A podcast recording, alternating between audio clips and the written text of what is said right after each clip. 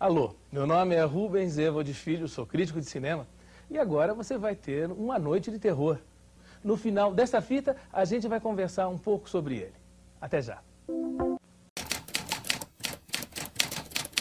Que Rubens Evald Filho foi um dos maiores especialistas em cinema mais respeitados do Brasil, que ele foi responsável por popularizar o papel de crítico ao falar de uma maneira mais técnica sobre filmes em vários canais de televisão, que ele foi um dos grandes comentaristas das transmissões das maiores premiações da sétima arte, incluído o Oscar, logicamente.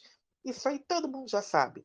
Mas você que está aí nos ouvindo, sabia que ele já deixou sua marca como autor de novelas? Pois essas são as histórias que nós contaremos neste episódio sobre a obra televisiva de Rubens Evald Filho. Eu sou o Fábio e está começando agora mais um episódio do Critério de Programação, seu podcast favorito. Então, Latino, roda a vinheta.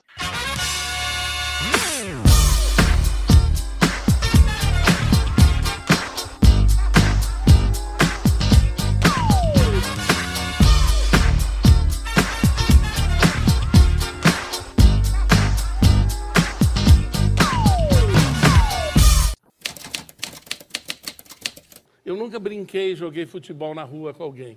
Porque o pai não deixava, a mãe não deixava, a avó, a chata da avó. Uh, e por isso, eu acho que o cinema era tão importante para a minha geração e um, e um, pouco mais adiante, porque era, era a nossa droga.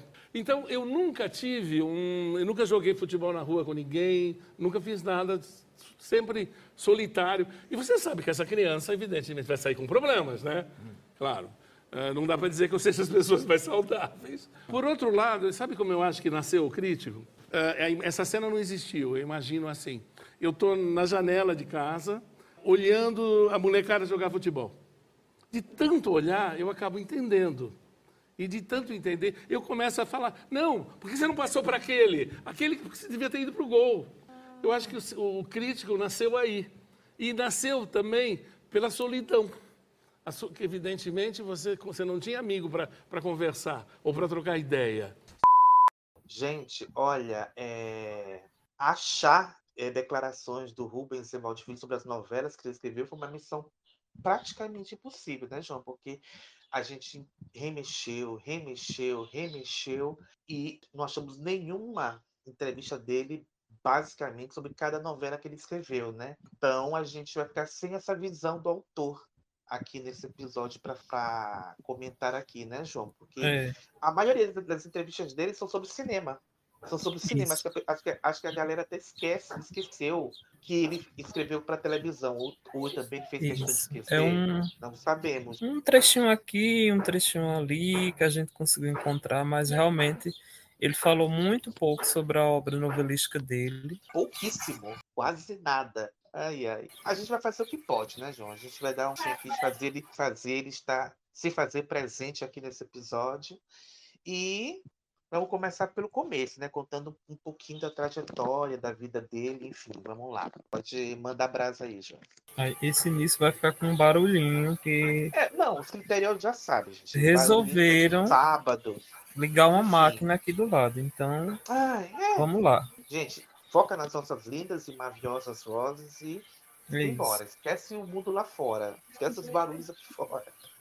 É isso, não tem outro jeito. Então, Rubens Evaldo Filho nasceu em Santos, cidade do litoral sul paulista, no dia 7 de março de 1945. Além de crítico de cinema, foi jornalista, ator, eu não sabia disso, cineasta, diretor teatral, apresentador e autor. Foi, foi de tudo, né? Foi, foi tudo.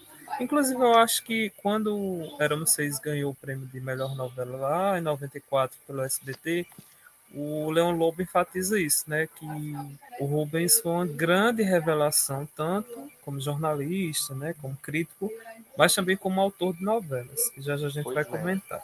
Vai comentar, comentar já essa, essa faceta do Rubens em uma que você não conhecia. Isso. O Rubens sempre se interessou por cinema, mas também sempre gostou de escrever. Ele formou-se em jornalismo pela Universidade Católica de Santos, começou a trabalhar no jornal A Tribuna de Santos, onde escreveu suas críticas até o fim da vida, né, vale salientar. Depois passou para o Jornal da Tarde, onde viveu sua fase mais fértil como crítico de cinema e colaborou com os jornais do Estado de São Paulo e as revistas Veja e Nova. Aliás, trabalhou nos maiores veículos de comunicação do país, como Globo, SBT, Record. Teve um blog no R7 e foi comentarista de cinema do Jornal da Record News, Rede Olha. TV, TV Cultura, Jovem Pan, HBO, Telecine, TNT. Passou por tudo. Passou por, por tudo. todas as emissoras. Se, se ele tivesse vivo ainda na época da CNN Brasil, talvez estaria passando por lá também.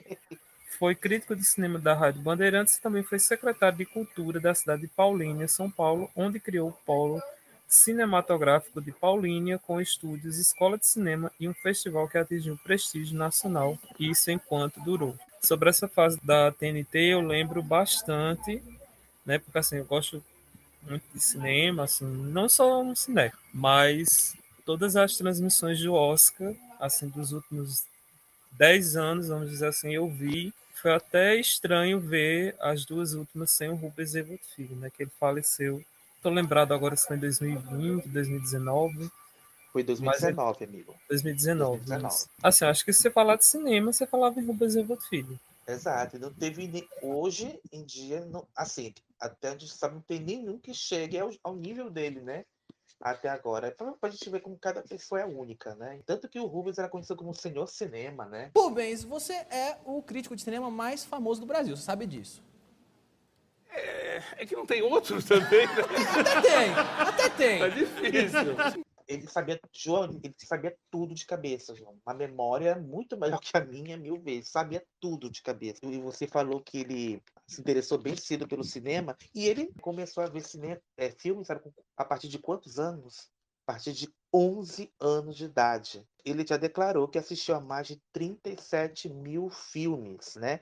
Desde os 11 anos de idade até o fim da vida, né? É, entre longas e curtas metragens, e sempre foi requisitado para falar dos indicados na época de premiações. Então, época de Oscar, Rubens estava lá, Globo de Ouro estava lá, enfim, e as outras premiações que eu não vou lembrar de cabeça, porque realmente eu não sei. Não sou uma vergonha para o Rubens, né? Porque eu não sou muito de cinema, né? Eu não tenho muita paciência para ver filme, a verdade é essa. Então eu vejo muito pouco. O João é e mais o... cinéfilo do que eu uma das marcas minhas é o Oscar, né? eu faço sim. 30 vezes o Oscar. Vezes o Oscar? 30 vezes eu fiz show, a apresentação do Oscar, né? Eu, graças... Eu, eu, eu, não sou frustrado, porque eu fiz tudo. Uh, eu estou vivendo. Se eu não, eu, eu, por que, que eu não, não, não quis fazer carreira como diretor de cinema? Por uma razão. Eu achava também que você uh, só pode criticar conhecendo. Então, eu aprendi tudo sobre cinema. Fiz USP também, entre outras quatro faculdades. É a quinta faculdade que eu fiz. Direito, jornalismo, história, geografia e aí a USP, a comunicação. E o que diferenciava era justamente isso. Ele tinha conhecimento da técnica, né? Então ele falava, tipo assim, naquela parte do, do In Memória do Oscar, né? Que homenageia os falecidos. Ele saía falando, ah, fulano de tal fez esse filme, foi uhum. a, autor nesse, foi diretor, não sei o que, escreveu isso, dirigiu aquilo. Era impressionante. E uma curiosidade também, lá no início da Rede TV, em 1999, né, quando a emissora surgiu aí, era uma rede de televisão, né, porque hoje a gente sabe, enfim, né, o que é que se ah, transformou. É, aquele processo. O Rubens era quem cuidava da, dessa parte de cinema, né, tinha sessões, eu lembro do TV Escolha, que ele colocava dois filmes e ah, o público escolhia. Eu lembro, escolhia no site, né? Na ligação no site, eu lembro. E antes era ele fazia, né, um, um apanhado, contava histórias, bastidores, era bem bacana. Ele cuidava de várias sessões, na verdade. Tinha outras sessões na Rede TV. Cine Total. Sua sala de cinema em casa. Os melhores filmes. Sempre duas opções de escolha. Dois gêneros diferentes. Cine Total. Rubens Evald Filho dá as dicas e você escolhe o filme que quer ver. Amanhã, às 10 da noite, na Rede TV. Uma opção de qualidade na sua TV. Exatamente. Você falou que ele via a, a foto do ator na, no bloco em memória, né? Ele lembrava de tudo. Ele tinha uma memória privilegiadíssima, né? Sabia de qual o nome do diretor do filme, do elenco, da equipe técnica, tudo ele sabia. É tipo mais ou menos a gente, quando faz uma novela antiga, a gente vai lembrando, ah, fulano fez essa novela, por aí vai, mais ou menos isso, né? Só no Oscar, João, ele comentava, ele comentava desde 1985, né? O ano da primeira é, participação dele nas transmissões do Oscar. E ele, e ele escreveu vários livros sobre cinema. Então, se você é entendido em cinema, gosta de cinema e quer ser um, um especialista em cinema, você tem que começar lendo os livros que Rubens Evaldo Filho nos deixou, né? Ele escreveu os livros O Oscar e Eu, em 2003, e o famoso Dicionário de Cineastas, lá em 1978. Então, praticamente a Bíblia, né? Dos cineastas do Brasil, porque realmente a gente não vê muito no Brasil livros dedicados ao cinema de uma maneira mais técnica, né, João? Então, ele foi um dos pioneiros nesse sentido. E no âmbito literário, uma coisa bacana que eu realmente essa eu não sabia. No âmbito literário, ele criou em parceria com a imprensa oficial do estado de São Paulo a coleção Aplauso, João, que nos ajuda muito nas pesquisas quando a gente tem que fazer episódios de autores. Para quem não conhece, gente, a, a coleção Aplauso é uma série de livros, né, que reúne perfis inicialmente, quando o Rubens criou essa série, inicialmente é para gente do cinema, né? Diretores, enfim. Depois foi estendida para o pessoal do teatro, né? E era escrita por jornalistas profissionais em colaboração com seus perfilados, né? Os, assim, conversavam, e aí ele ia pegando detalhes, escrevendo. É, ele participou de ator como filmes, João, em filmes como As Gatinhas, de 1970, dirigido por Astolfo Araújo, Independência ou Morte, o famoso filme, né? De Carlos Coimbra, de 1972, e Amor Estranho Amor, de Walter Hugo Cury, em 1982. E nos anos 70 ele foi para televisão, tendo passado por várias emissoras escrevendo novelas, é sobre essa trajetória na televisão que a gente vai falar a partir de agora.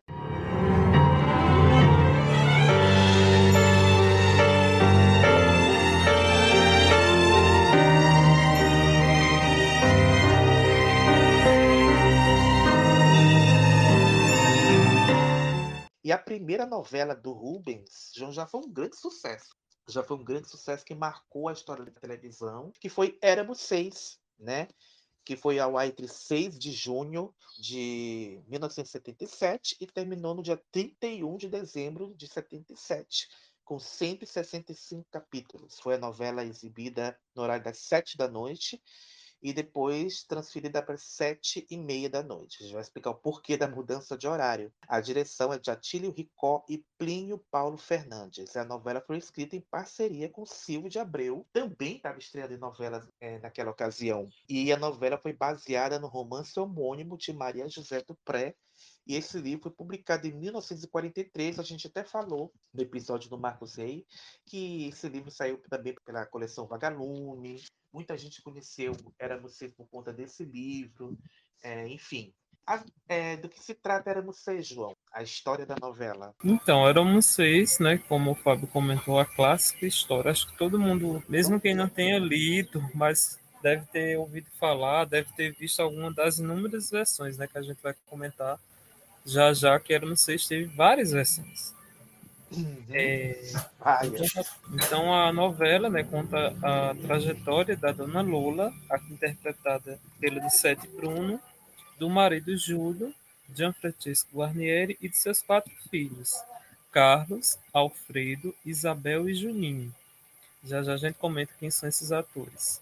É, a novela vai abordar a novela vai abordar desde o momento em que eles eram crianças até a idade adulta e Éramos Seis vai contar justamente, né, como diz o título, é, a história dessa família, né, os momentos marcantes, a dura luta né, da dona Lula para criar os filhos pequenos, para pagar a casa comprada em inúmeras prestações, para pagar a, chegada a casa... dos filhos também, né? Outros parentes da, da dessa família.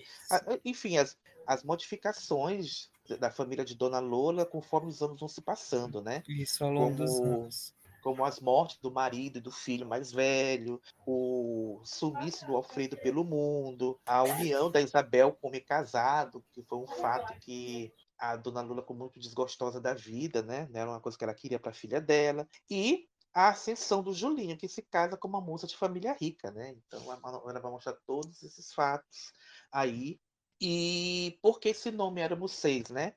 É porque no final, no fim da vida, né, ela fica sozinha no asilo, né? Eram seis, né, os integrantes daquela família, ela, o marido, os quatro filhos, agora só sobrou ela. Ficou sozinha no asilo no final da trama, é, praticamente esquecida pelos outros filhos, né, João? E também tem outros personagens, como os familiares da Dona Lola, as irmãs, né, que viveu na cidade de Tapetininga, como a, a solteirona Clotilde, a irmã dela, a outra irmã, a Olga, né, casada com Zeca. Também tinha a mãe, a Dona Maria, a tia Candoca. E na cidade tinha a tia Emília, a rica tia Emília, e as filhas dela, a Justina que era uma moça que tinha problemas psicológicos, que se comportava como criança, e a Adelaide, que viveu na Europa e ao regressar traz ideias avançadíssimas para o Brasil daquela época. Ai, ai. E na época, né, João, 77, na época da novela, tinha um texto de apresentação que era narrado no começo do primeiro capítulo. Né? O texto dizia assim: Esta é a história de uma família paulista. A família Lemos. Uma família de gente simples que enfrenta as dificuldades do dia a dia com coragem e otimismo. Uma família muito parecida com a sua. Somente a cidade São Paulo, em 1921, é uma cidade extensa de casas térreas e sobrados, jardins floridos de primaveras, alamedas guarnecidas de plátanos e cortadas pelas linhas dos bondes da Light. São 600 mil habitantes numa época em que começam a se acentuar os contrastes. As casas elegantes das famílias tradicionais, os cortiços dos bairros populares, os novos hábitos trazidos pelos imigrantes. Em 1921, São Paulo é uma cidade pequena que ainda não conhece seu destino de metrópole. Seus habitantes levam uma vida tranquila, fazendo compras nas lojas nos dois mil réis, saindo à noite depois do jantar para tomar sorvete nas confeitarias ou frequentar o teatro municipal. Essa São Paulo é pano de fundo da história da família Lemos. Os dramas e conflitos da cidade também serão os dramas desta família. Uma história de coragem, de sacrifícios, de lutas, de amor, de sucessos e fracassos.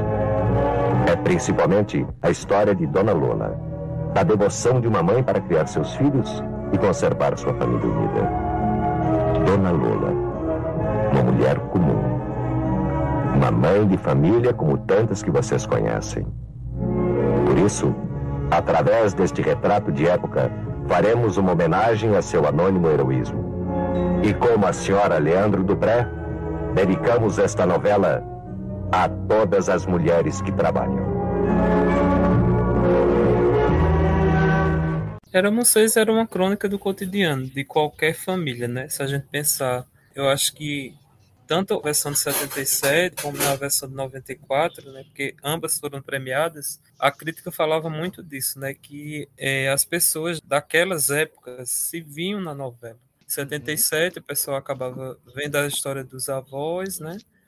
dos pais, aí 94 também, porque assim, era uma novela que acho que mudou muito. A gente sabe que algumas novelas são consideradas é, responsáveis por grandes modificações na teledramaturgia. Eu acho que Era Não Sei trouxe essa coisa muito cotidiana, né? Do, do dia a dia, os personagens, a história que vai passando, a vida que vai acontecendo em ciclos. Então, acho que isso é muito. É uma marca. Exatamente, exatamente. E, tiveram também, né, João, muitas alterações né, do livro para a novela, né? Porque só o livro, se você teve a oportunidade de ler o livro, só o livro não rende uma novela, né? Então os autores tiveram que dar uma encorpada em algumas histórias, criar outros personagens, enfim, para poder render uma novela, né? Tudo bem que a novela naquela época, por exemplo, o capítulo durava mais ou menos meia hora, 40 minutos no máximo, mas para se sustentar por quase 200 capítulos, tinha que ter mais, mais tramas, mais personagens, enfim, né? E umas alterações também que acabaram pautando né, as futuras versões, né? Tanto que essa versão de 77, João,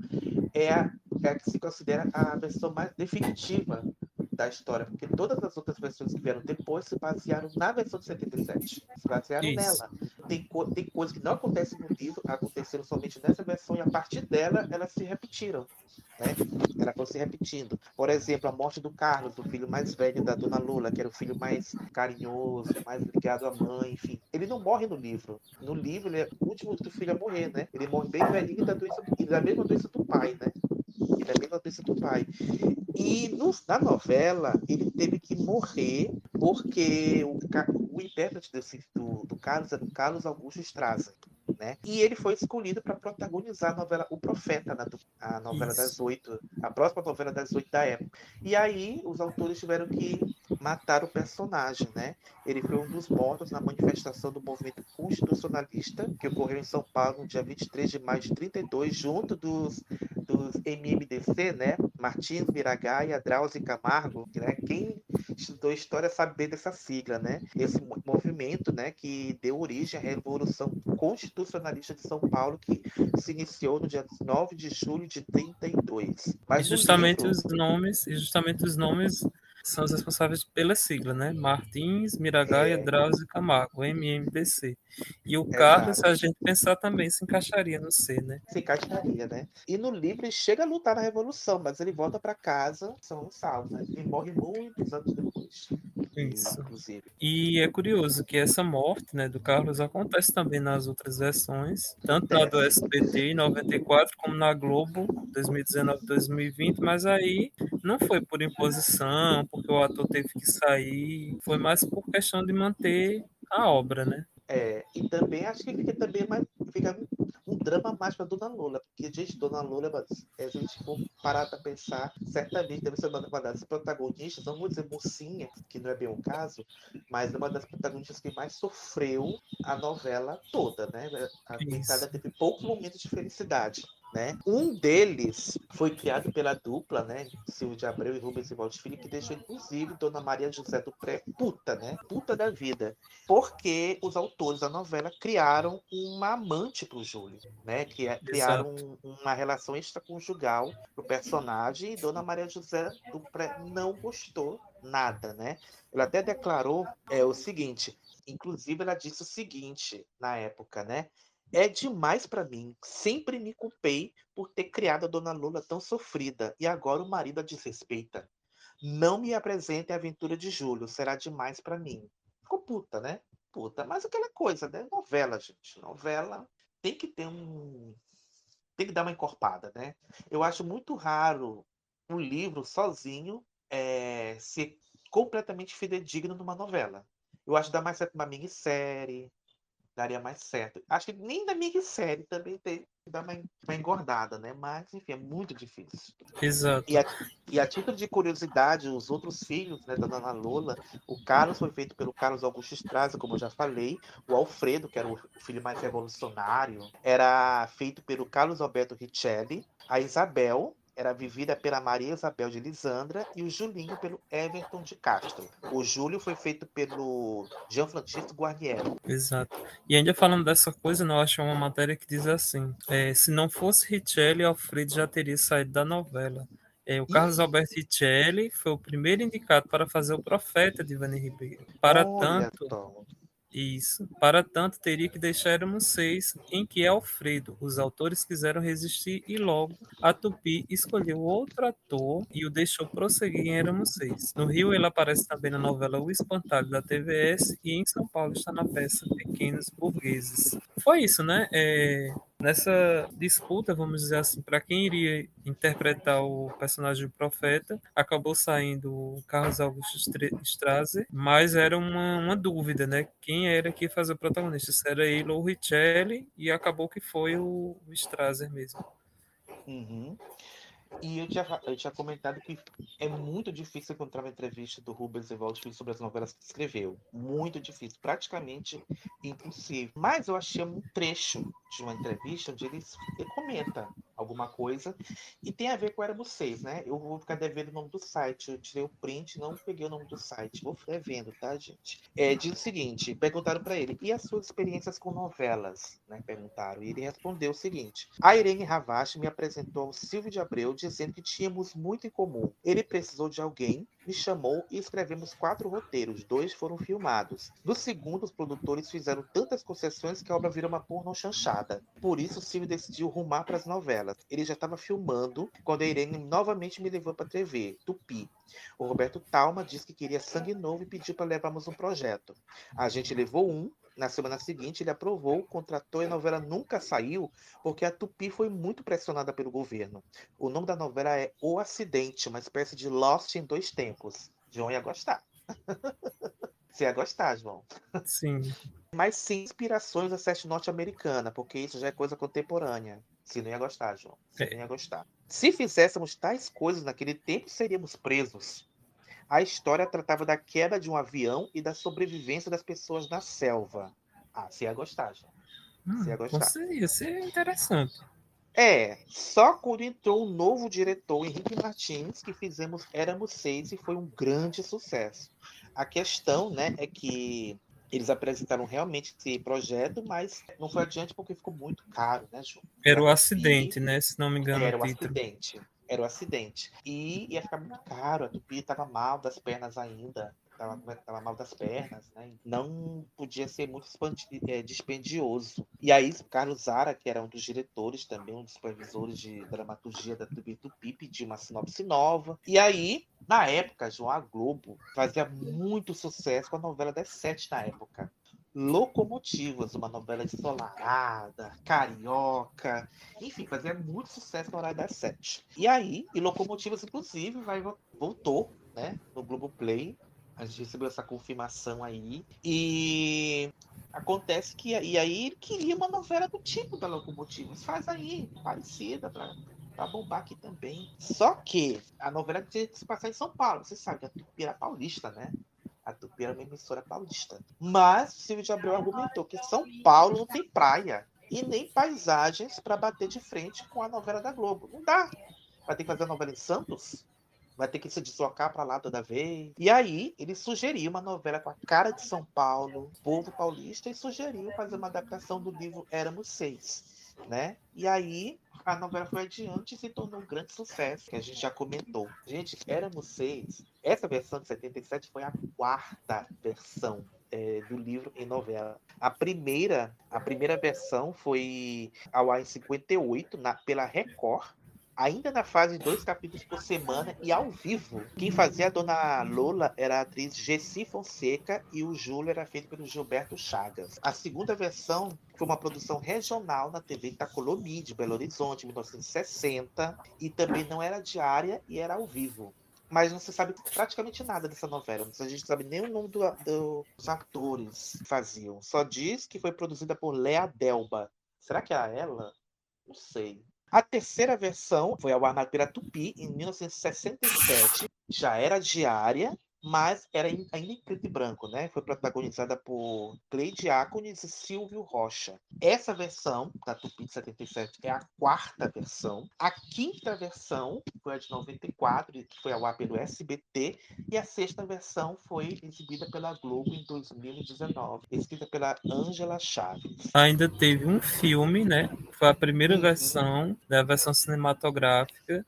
Foi produzida em 1945, mas não foi no Brasil. Foi uma produção do cinema argentino dirigida por Carlos Borkowski. Borkowski, a gente não sei falar argentino, mas o filme tinha a atriz Sabina Olmos como Dona Lola e Oscar Valicelli como seu marido Júlio. E ainda teve uma radionovela inspirada também no livro que foi produzida pela Tupi do Rio de Janeiro, né, no ano de 1945, escrita por Álvaro Augusto, com direção de Olavo de Barros e a então cantora Sônia Barreto interpretando Dona Lola.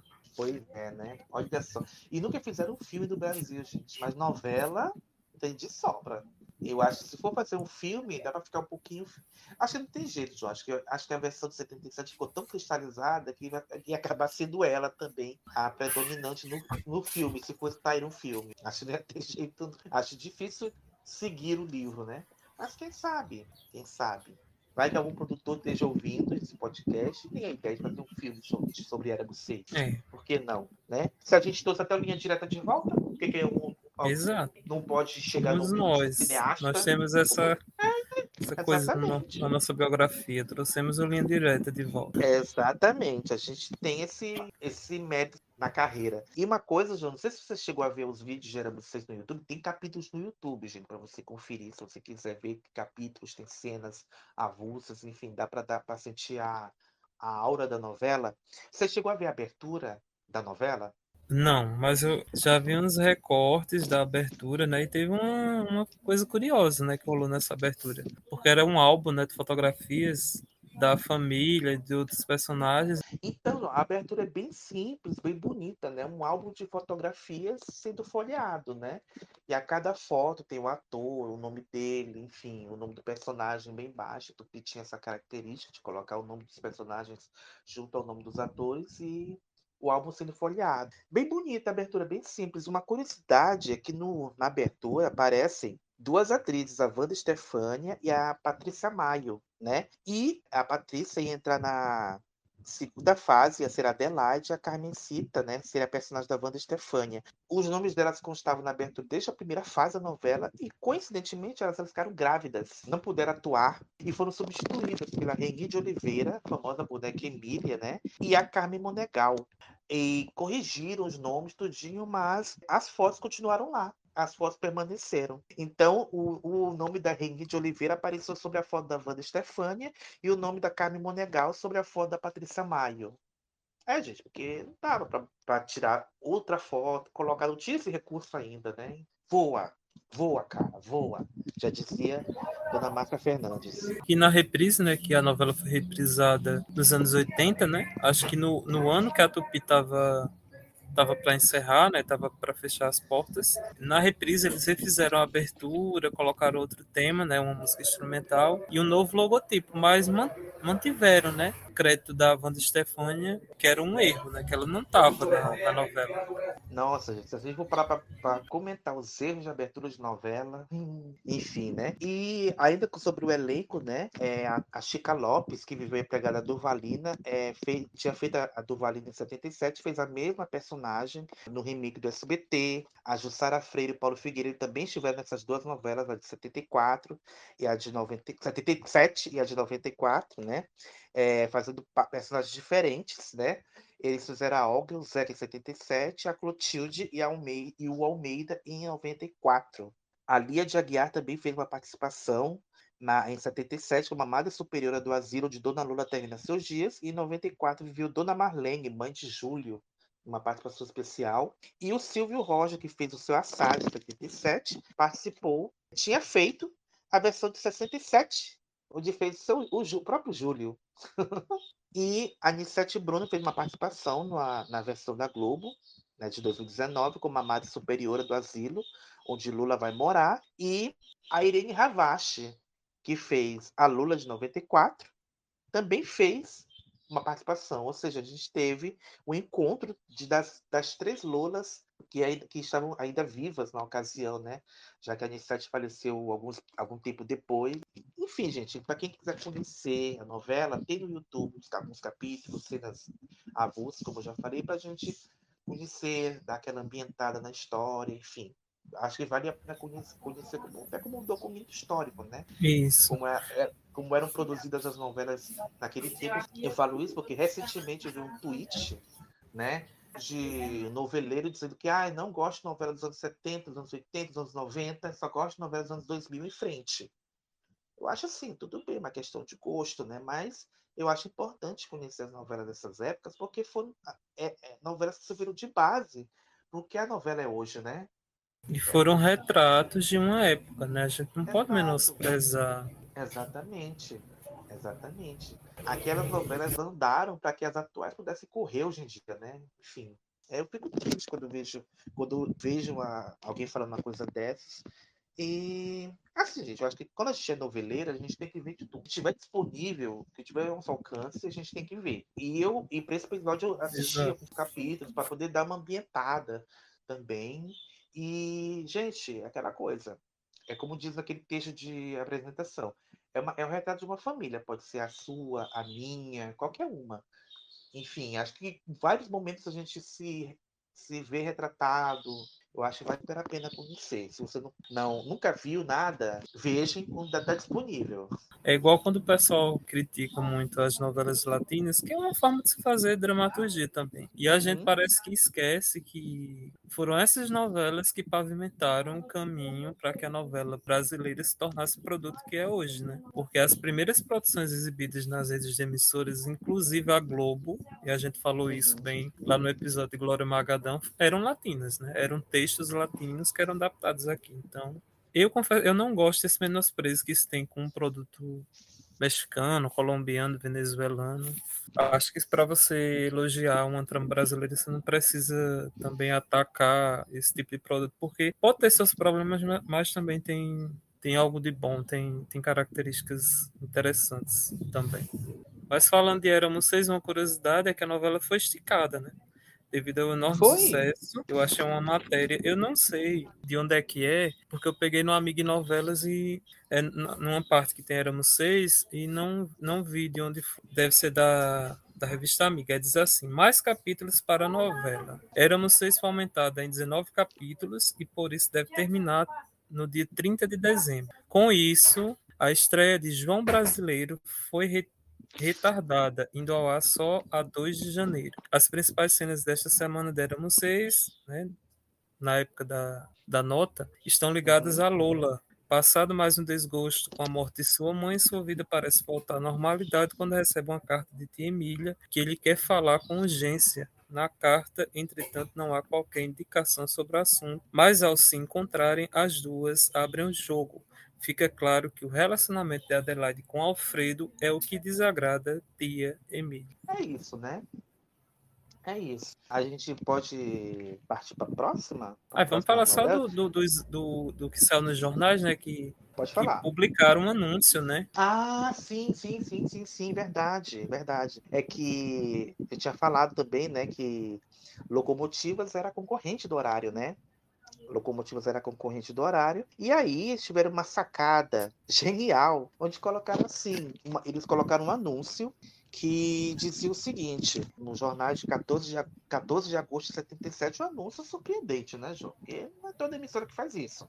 O anúncio dizia o seguinte: a Rede Tupi mudou a novela Éramos Seis para, para as sete e meia da noite. Assim você não perde as locomotivas. Éramos Seis, a novela mais humana e comovente da televisão, a partir do dia 15 de agosto, vai começar às sete e meia da noite. A Rede Tupi mudou o horário para você não perder nenhuma das duas novelas que você gosta. E o novo horário coincide com o início da segunda fase de Éramos Seis. Se por acaso você perdeu a primeira, não tem importância. A vida continua. Em cada capítulo da vida de Dona Lola, você vai encontrar muito da sua própria vida. A Rede Tupi está marcando audiência com você. É isso, gente. Qual é a emissora? Muda o horário. Ele só vem isso do SBT, né, João? Isso, a gente fala, é o SBT, é Silvio Santos que mandava assistir. Inclusive, quando teve né, a, a versão 94 também tinha, né? Veja, eram seis, depois de A Viagem e... Reprise depois de Fera Ferida, né? Exato.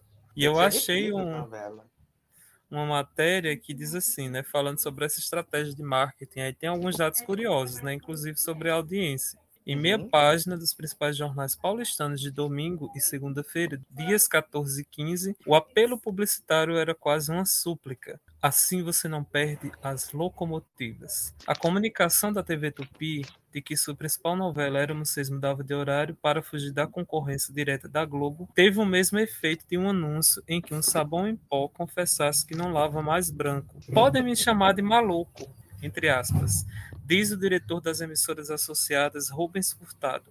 Aí ele complementa: E eu posso quebrar a cara, mas não vamos mais dar uma de avestruz e enfiar a cabeça dentro da terra para não ver as evidências. Responsável por essa audaciosa estratégia de marketing, que talvez pela primeira vez no processo de autopromoção das emissoras nacionais propõe humildemente uma troca de canais, Furtado explica a principal das evidências. Abre aspas. Apesar dos apelos fáceis de um melodrama da senhora Leandro Dupré e da boa interpretação de Gianfrancesco Guarnieri no papel principal, Éramos Seis estava conseguindo miseráveis 3.3 3.3 nos índices de audiência do Ibope. Locomotivas da Globo mantém uma média em torno de 65. Meu, Meu Deus. Deus do céu, gente. Gente, que Flop, né? Em, no- em questão de Ibope flop, né? Isso. Aí a matéria prossegue. Nos dias imediatamente seguintes ao anúncio, por interesse, curiosidade ou compaixão do público, ou por compaixão do público, os índices quase quadruplicaram. A novela chegou a 12,7. 13, né? É, a deu um up.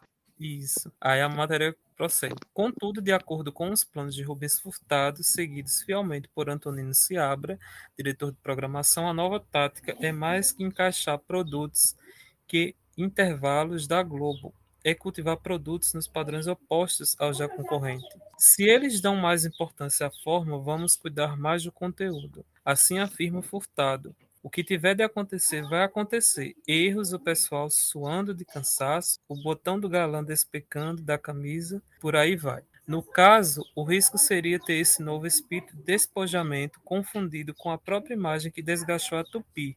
Improvisação, desleixo, falta de profissionalismo. Entre telefonemas de sindicatos de atores e técnicos ameaçando entrar na justiça por atraso de salários, conferindo relatórios que já colocam a Tupi regularmente abaixo da Bandeirantes das 8 horas à meia-noite. Uma emissora com os nossos problemas tem de ousar. Além de que, se conseguirmos elevar o nível da programação, essa imagem de descuido certamente mudará. Fecha aspas. De fato, a novela fez sucesso a partir de então. né? É, é isso. O que importa é que marcou uma geração, marcou uma época e, e voltou várias vezes, né? E sempre fazendo sucesso. É o que importa. A gente pode passar para a próxima novela do Rubens? Já falamos tudo, né? É, já falamos tudo. A gente vai falar agora da novela Gina. Quer que a Gina vai embora? Eu Vai, sabia que ele ia Gina. Vocês querem que a Gina vá embora? Vagina, vagina.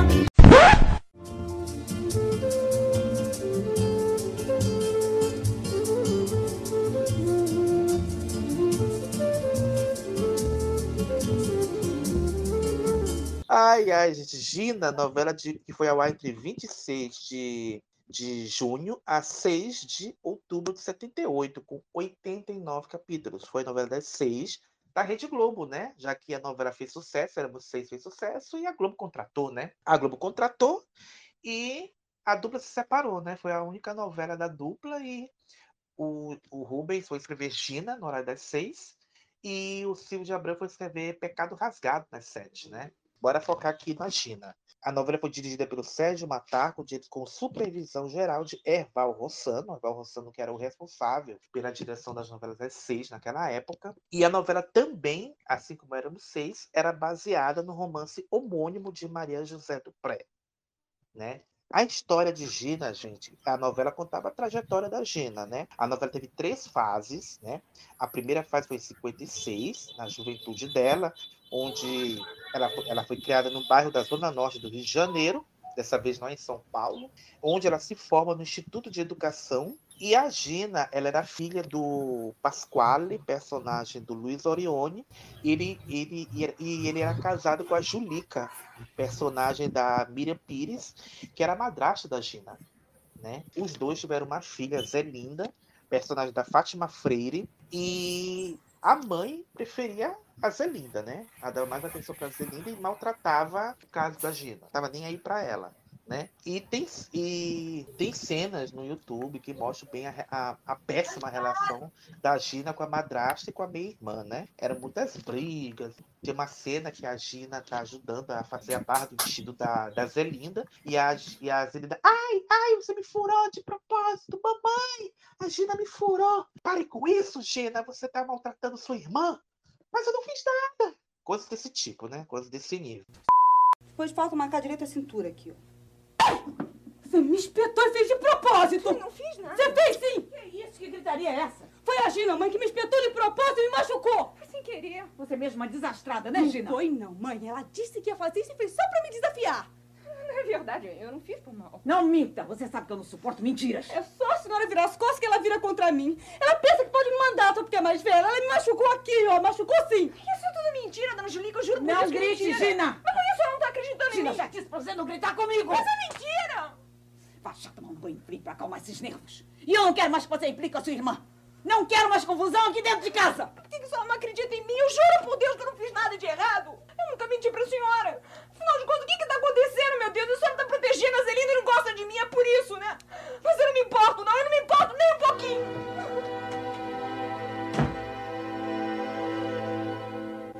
Vamos, filha minha, não fica triste. Tristeza não adianta nada. Papa, parece que tudo que eu faço tá errado. Ela sempre arruma um jeito de implicar comigo. Não, não, filha minha, mas nem pense nisso. Você é muito sensível. Assim vai sofrer muito na vida. Foi só uma discussão, não é assim tão grave. Tô exagerando, Papa. Basta o senhor sair daqui de casa e pronto. Logo tem uma briga pra arrumar comigo. Cara minha, você conhece bem o gênio da Julica. Ela às vezes parla demais, mas tem um bom coração. E aí, é cansada de tudo isso, a Gina resolveu sair de casa. E quando a novela passa para a segunda fase, né, ambientada em 1958, quando a Gina vai estudar nos Estados Unidos, né? Vale lembrar que a Gina teve um namorado, né, que era o Marcelo, personagem do Marcelo Vanik, que era um, uma revelação na época, enfim, na tentativa de formar um novo galã, mas que não deu muito certo. Ele era bilionário, rico, mas era um cara completamente inseguro. E ela tem uma decepção amorosa com ele e vai estudar nos Estados Unidos, vai embora do Brasil. E aí ela resolve se dedicar à pintura. Ela tem muito talento para arte, ela sempre gostou de arte. O pai dela levava ela em galerias de arte, ela sempre se interessou por arte. E lá ela resolve se, ela resolve, é, se dedicar à pintura, ser uma pintora. Né? E aí ela quem, quem, ajuda a Gina a ir para os Estados Unidos, para Nova York, mais precisamente, é o Olegário, personagem do Castro Gonzaga, que é um grande amigo do pai dela, né? como se fosse uma, uma espécie de, de, padrinho, enfim. E ele é um marchand. Ele é um marchand e leva ela para os Estados Unidos para aprimorar sua técnica. E lá ela conhece o Fernando, personagem do Emiliano Queiroz, que é um, um diplomata brasileiro, com quem ela se envolve, se apaixona e acaba se casando com ele. E aí vamos para a terceira fase da novela, que já é em 78, né? Já é uma já é fase contemporânea da época, onde mostra a ascensão social da Gina. Ela começa a ser reconhecida como uma artista plástica muito talentosa. Ela já está casada com o Fernando e com ele teve dois filhos. A Helena, personagem da Luísa Cardoso, e o Jorge, personagem do Arlindo Tadeu Barreto, que viria a ser conhecido como Palhaço Bozo, dos anos 80. E aí, a Gina, né, além de ter aqueles problemas com os filhos dela, ela também tem pro problemas com a amiga invejosa dela, a Mirtes, personagem da Teresa Maia, que começa a espalhar boatos maliciosos para prejudicar a vida da, da Gina vai Gina. E detalhe, gente, todas essas três fases 56, 58 e 78 foram feitas pela própria Cristiane Torlone. Cristiane Torlone, que é, era uma das primeiras novelas da Cristiane Torlone. Gina foi a segunda novela dela, na verdade. E ela estava muito novinha, gente. A, a Cristiane tinha cerca de, que, João, 20 e poucos anos na época dessa novela. E ela envelhecer a mulher, gente. Envelhecer a mulher. Ela fez as três fases. Ela é jovem, ela é madura e ela já indo para velhice. Inclu Inclusive, é, assim, como o Fábio falou, tem alguns capítulos é, sobre Gina, matéria que é difícil encontrar, então, o que a gente vai falar aqui de Gina está nos, nos, sites Teledramaturgia, Memória Globo.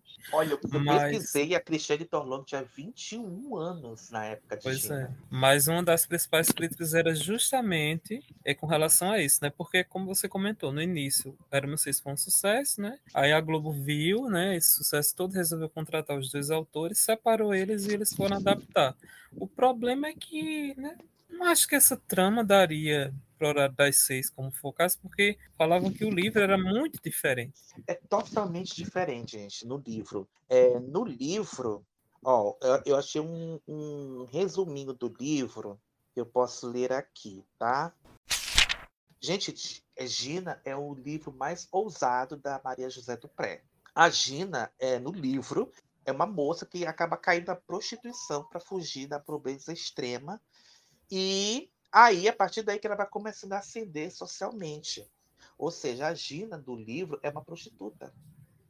E, e, na época, regime militar. Você acha, você acha que o regime militar, que a censura federal da época ia permitir numa novela das seis, uma novela da família brasileira. A novela da família brasileira. Onde a família se reunia para assistir a novela. Que a mocinha da novela fosse uma prostituta? Lógico Nunca que não. na gente. galáxia. Jamais nesta vida.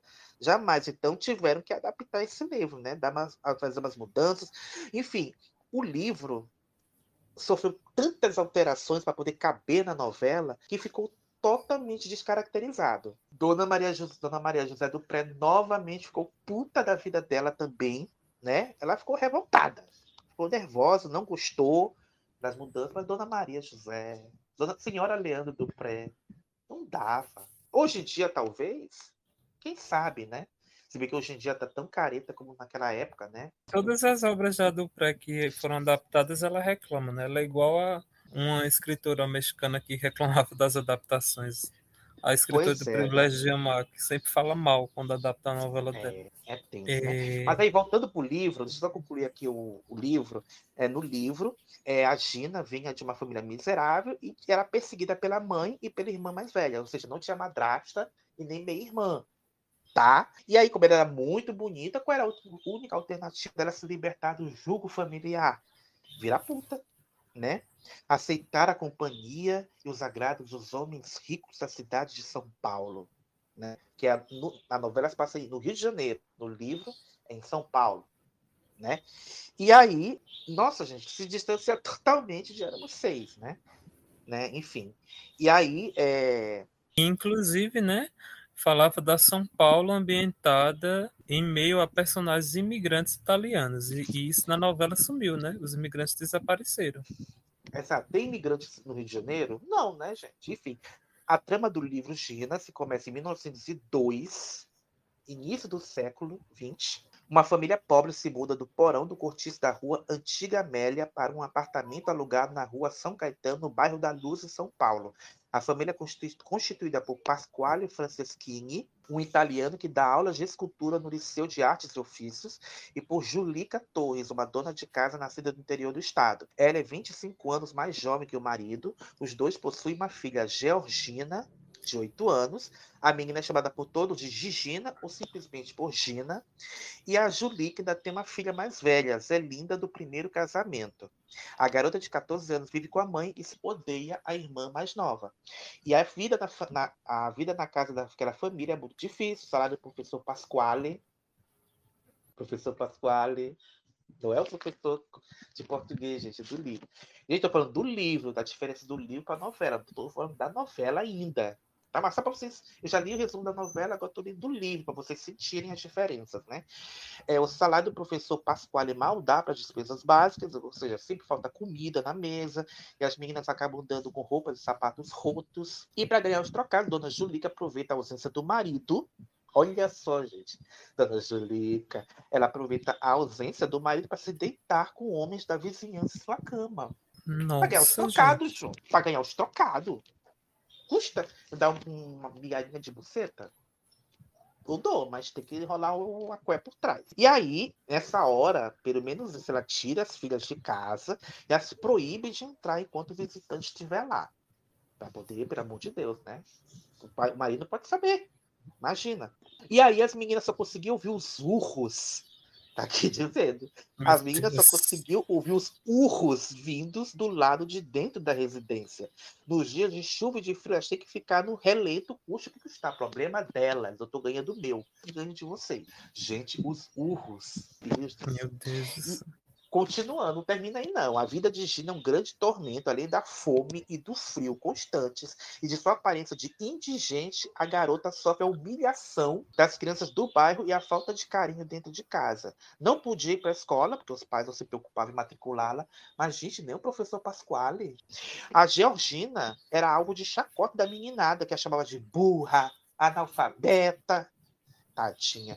E aí, isso na rua. E no lar, a dona Julie, que era uma mulher insensível, implacável e egoísta. Ela só se interessa pela companhia do Giacomo, o amigo da família que sempre a visita constantemente. E aí, como na ausência do parceiro vespertino de cama, a mãe dá atenção somente à filha mais velha, a favorita, a Zelinda, desprezando a pobre da Gina. E aí, como se isso não bastasse, a Gina também é desprezada e maltratada e xingada constantemente pela, pela minha irmã Zelinda. E o único que se importa com a menina é o pai dela. Pô, pai, mas tu, tu não colocava no colégio? Pô, rapaz, como é que tu te importava? Enfim, é, o professor Pascoal é louco pela filha e sempre que possível tenta agradá-la. O problema é que ele fica pouco em casa e quase não tem dinheiro. E aí fica complicado oferecer uma vida digna à sua família e à filhinha do seu coração. Pensa que parou por aí, João? Não parou por aí, não. Gente, o livro é tenso, eu já quero nesse livro. Eu Se também. As coisas... é porque eu conto bem, né, gente? Eu conto bem, deixa a parte, eu faço as pessoas se interessarem, né? Eu Se as coisas já eram difíceis na infância, imagina na adolescência. A doença e a morte do, do, do pai, Pasquale, transforma a vida, a família que já era pobre, em miserável. Dona Júlica não tem condição para sustentar sozinha as duas filhas, por mais que queira receber muitos visitantes em sua casa. Porque a idade chegou, a beleza estava indo embora, e aí isso espantava os homens que queriam carne nova, peitinho durinho, barriguinha tricada. Sabe como é que é, né? Enfim. E aí, a Zelinda e a Gina são obrigadas a trabalhar logo cedo. A Zelinda, como é a mais velha, consegue um bom emprego na companhia telefônica, acaba sendo o único sustento da casa, e a Gina não dá sorte de arranjar trabalho. Não dá sorte. Por mais que ela seja esforçada, já que ela, é, ela não estudou, né, João? Ela não estudou. Então ela só consegue emprego como vendedora de rua. E aí, no contato com as pessoas pela cidade, ela acaba sendo alvo constante do assédio masculino.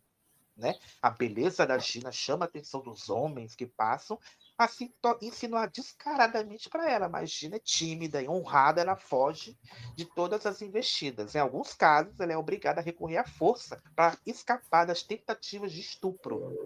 Assustada com a violência, ela não fica muito tempo nos empregos de vendedora e como ela não conseguia dinheiro, ela era muito humilhada dentro de casa. A dona Julita, a Zelina, não se cansa de jogar na cara dela enquanto ela é uma imprestável, uma ordinária, uma desocupada, uma preguiçosa. Enfim, gente, não, ela estava sem alternativa. E desesperada para conseguir dinheiro, a única alternativa para ela foi aceitar os conselhos de Pasqualina, sua melhor amiga. Pasqualina, era uma moça tão bonita quanto Gina, e ela aceitava os cortejos feitos pelos homens ricos da cidade. E aí Pascoalina começou a sair, a, levou também a Gina também para sair com esses homens, né, com os endinheirados de Sampa. E aí a Gina se transformava do dia para a noite, né? De dia tentando procurar emprego e de noite era amante de homens casados. E aquela coisa, né? os homens mais empolgados sempre ofereciam para ela casa própria, dinheiro, conforto, joia, roupas caras e luxos inimagináveis, né? E aí os tempos das vacas magras ficaram para trás, ela fica extremamente riquíssima, tomou o chá do Rica Vírus e passa a ajudar não só a família dela, mas como os amigos mais próximos. Ela é muito generosa. Ela é muito boazinha, não tem raiva do coração. É, Gina é superior. Se fosse eu, eu virava as costas, né? Virava as costas. É sobre. Gina, Gina é superior. É- essa coisa de perdão é pra gente superior, João. Eu sou baixo. Eu sou inferior. Então, por isso que Deus me ajuda nesse sentido. Enfim, voltando, né? E aí, mas, mas aí tem um revés, né, João? Todo bô- bônus tem seu ônus. Se ela ajuda os conhecidos, né? Ela ajuda as pessoas que ela conheceu, enfim, ela começa a ser mal vista pela sociedade paulistana, né? Que era implacável com as mulheres de vida fácil. Enfim, essa questão vai se tornar um problema porque ela vai se apaixonar pela primeira vez, o, esse homem, né? É, a família deles vão aceitar esse comportamento dela? Essa é a grande dúvida que atormenta a Gina, né? Porque apesar da riqueza, apesar do, do conforto material e da beleza, a drama dela vai se intensificar ao longo dos anos, né? Porque aquele passado de moralidade vai sempre persegui-la, atormentando para onde ela for. Será que ela vai ser feliz um dia depois de ter tomado a decisão de enriquecer né, de maneira tão polêmica, digamos assim? E é isso, gente. É, o livro também está dividido em três fases, né? Na primeira fase tem a, a época de pobreza dela e da família de 1902 a 1909. Na segunda fase, ela já está com 17 anos, já está rica, com amantes endinheirados. O drama vai estar no fardo que a família interesseira representa para a Gina e nas dificuldades que os assuntos sentimentais proporcionam à moça. Ou seja, a, a riqueza, a fama, não vai ajudar em nada a contornar esses preconceitos sociais.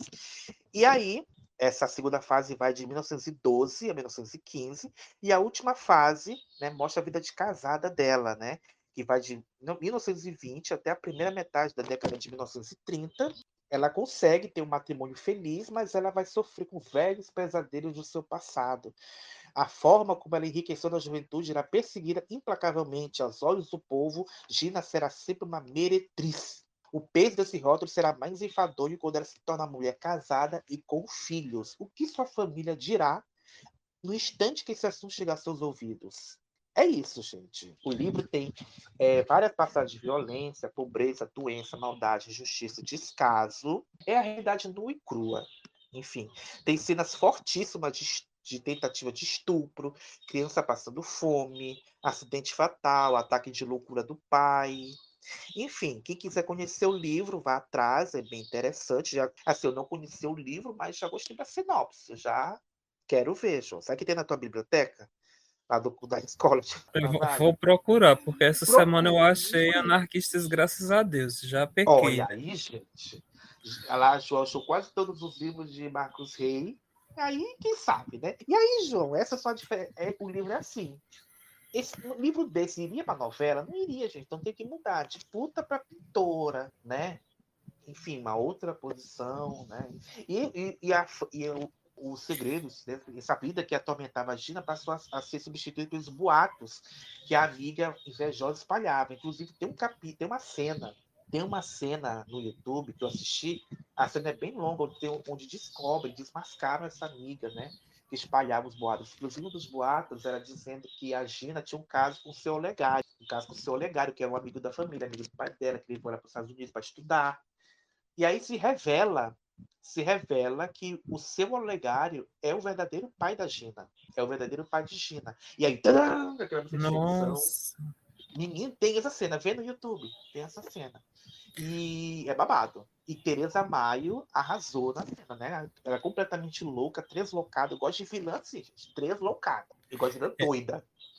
Sim, também. Eu dei uma pesquisada aqui, tem o um livro na estante virtual, né? Para quem quiser hum, comprar. Tá quanto? Tá quanto? Achei um pouquinho salgado, 40 reais. É, já porque o livro é grande, o livro tem mais de 300 páginas. Ah, então vale. Então, não é fininho quem era vocês, não, gente. Um livro tem tudo. Você acha que vai ser fininho? Tem 100 páginas? Não. Isso. Vai ser não. E aí, mas aquela coisa, gente. Gina é uma mulher jovem com, com, com doses termináveis de coragem e perseverança, encarou de frente todos os problemas e todas as dificuldades, independente, independentemente das suas complexidades. Uma figura feminina muito forte, né? Na literatura e na novela tentaram fazer essa essa transposição, né? Mas, mas João Gina foi um fracasso, né? Um fracasso, tanto é que o próprio diretor, né? O diretor Sérgio Matar comentou no site, em seu site, sobre a escolha do romance, né? Ele falou o seguinte, abre aspas, improvável para o horário das seis, foi concebida sem o menor senso de conteúdo. Erval Rossano, diretor de núcleo da novela das seis, quis porque quis exibir Gina. Aí deu no Meu que Deus. deu. Né? É, porra, porra, Reval. Meu Deus do céu. E ela ficou muito puta, perguntando pra ela, perguntar pra dona Maria José do Pré, o que, tava, o que você tá achando, senhora Leandro do Pé da novela? Mais uma adaptada pra televisão, você tá com tudo, o que você tá achando?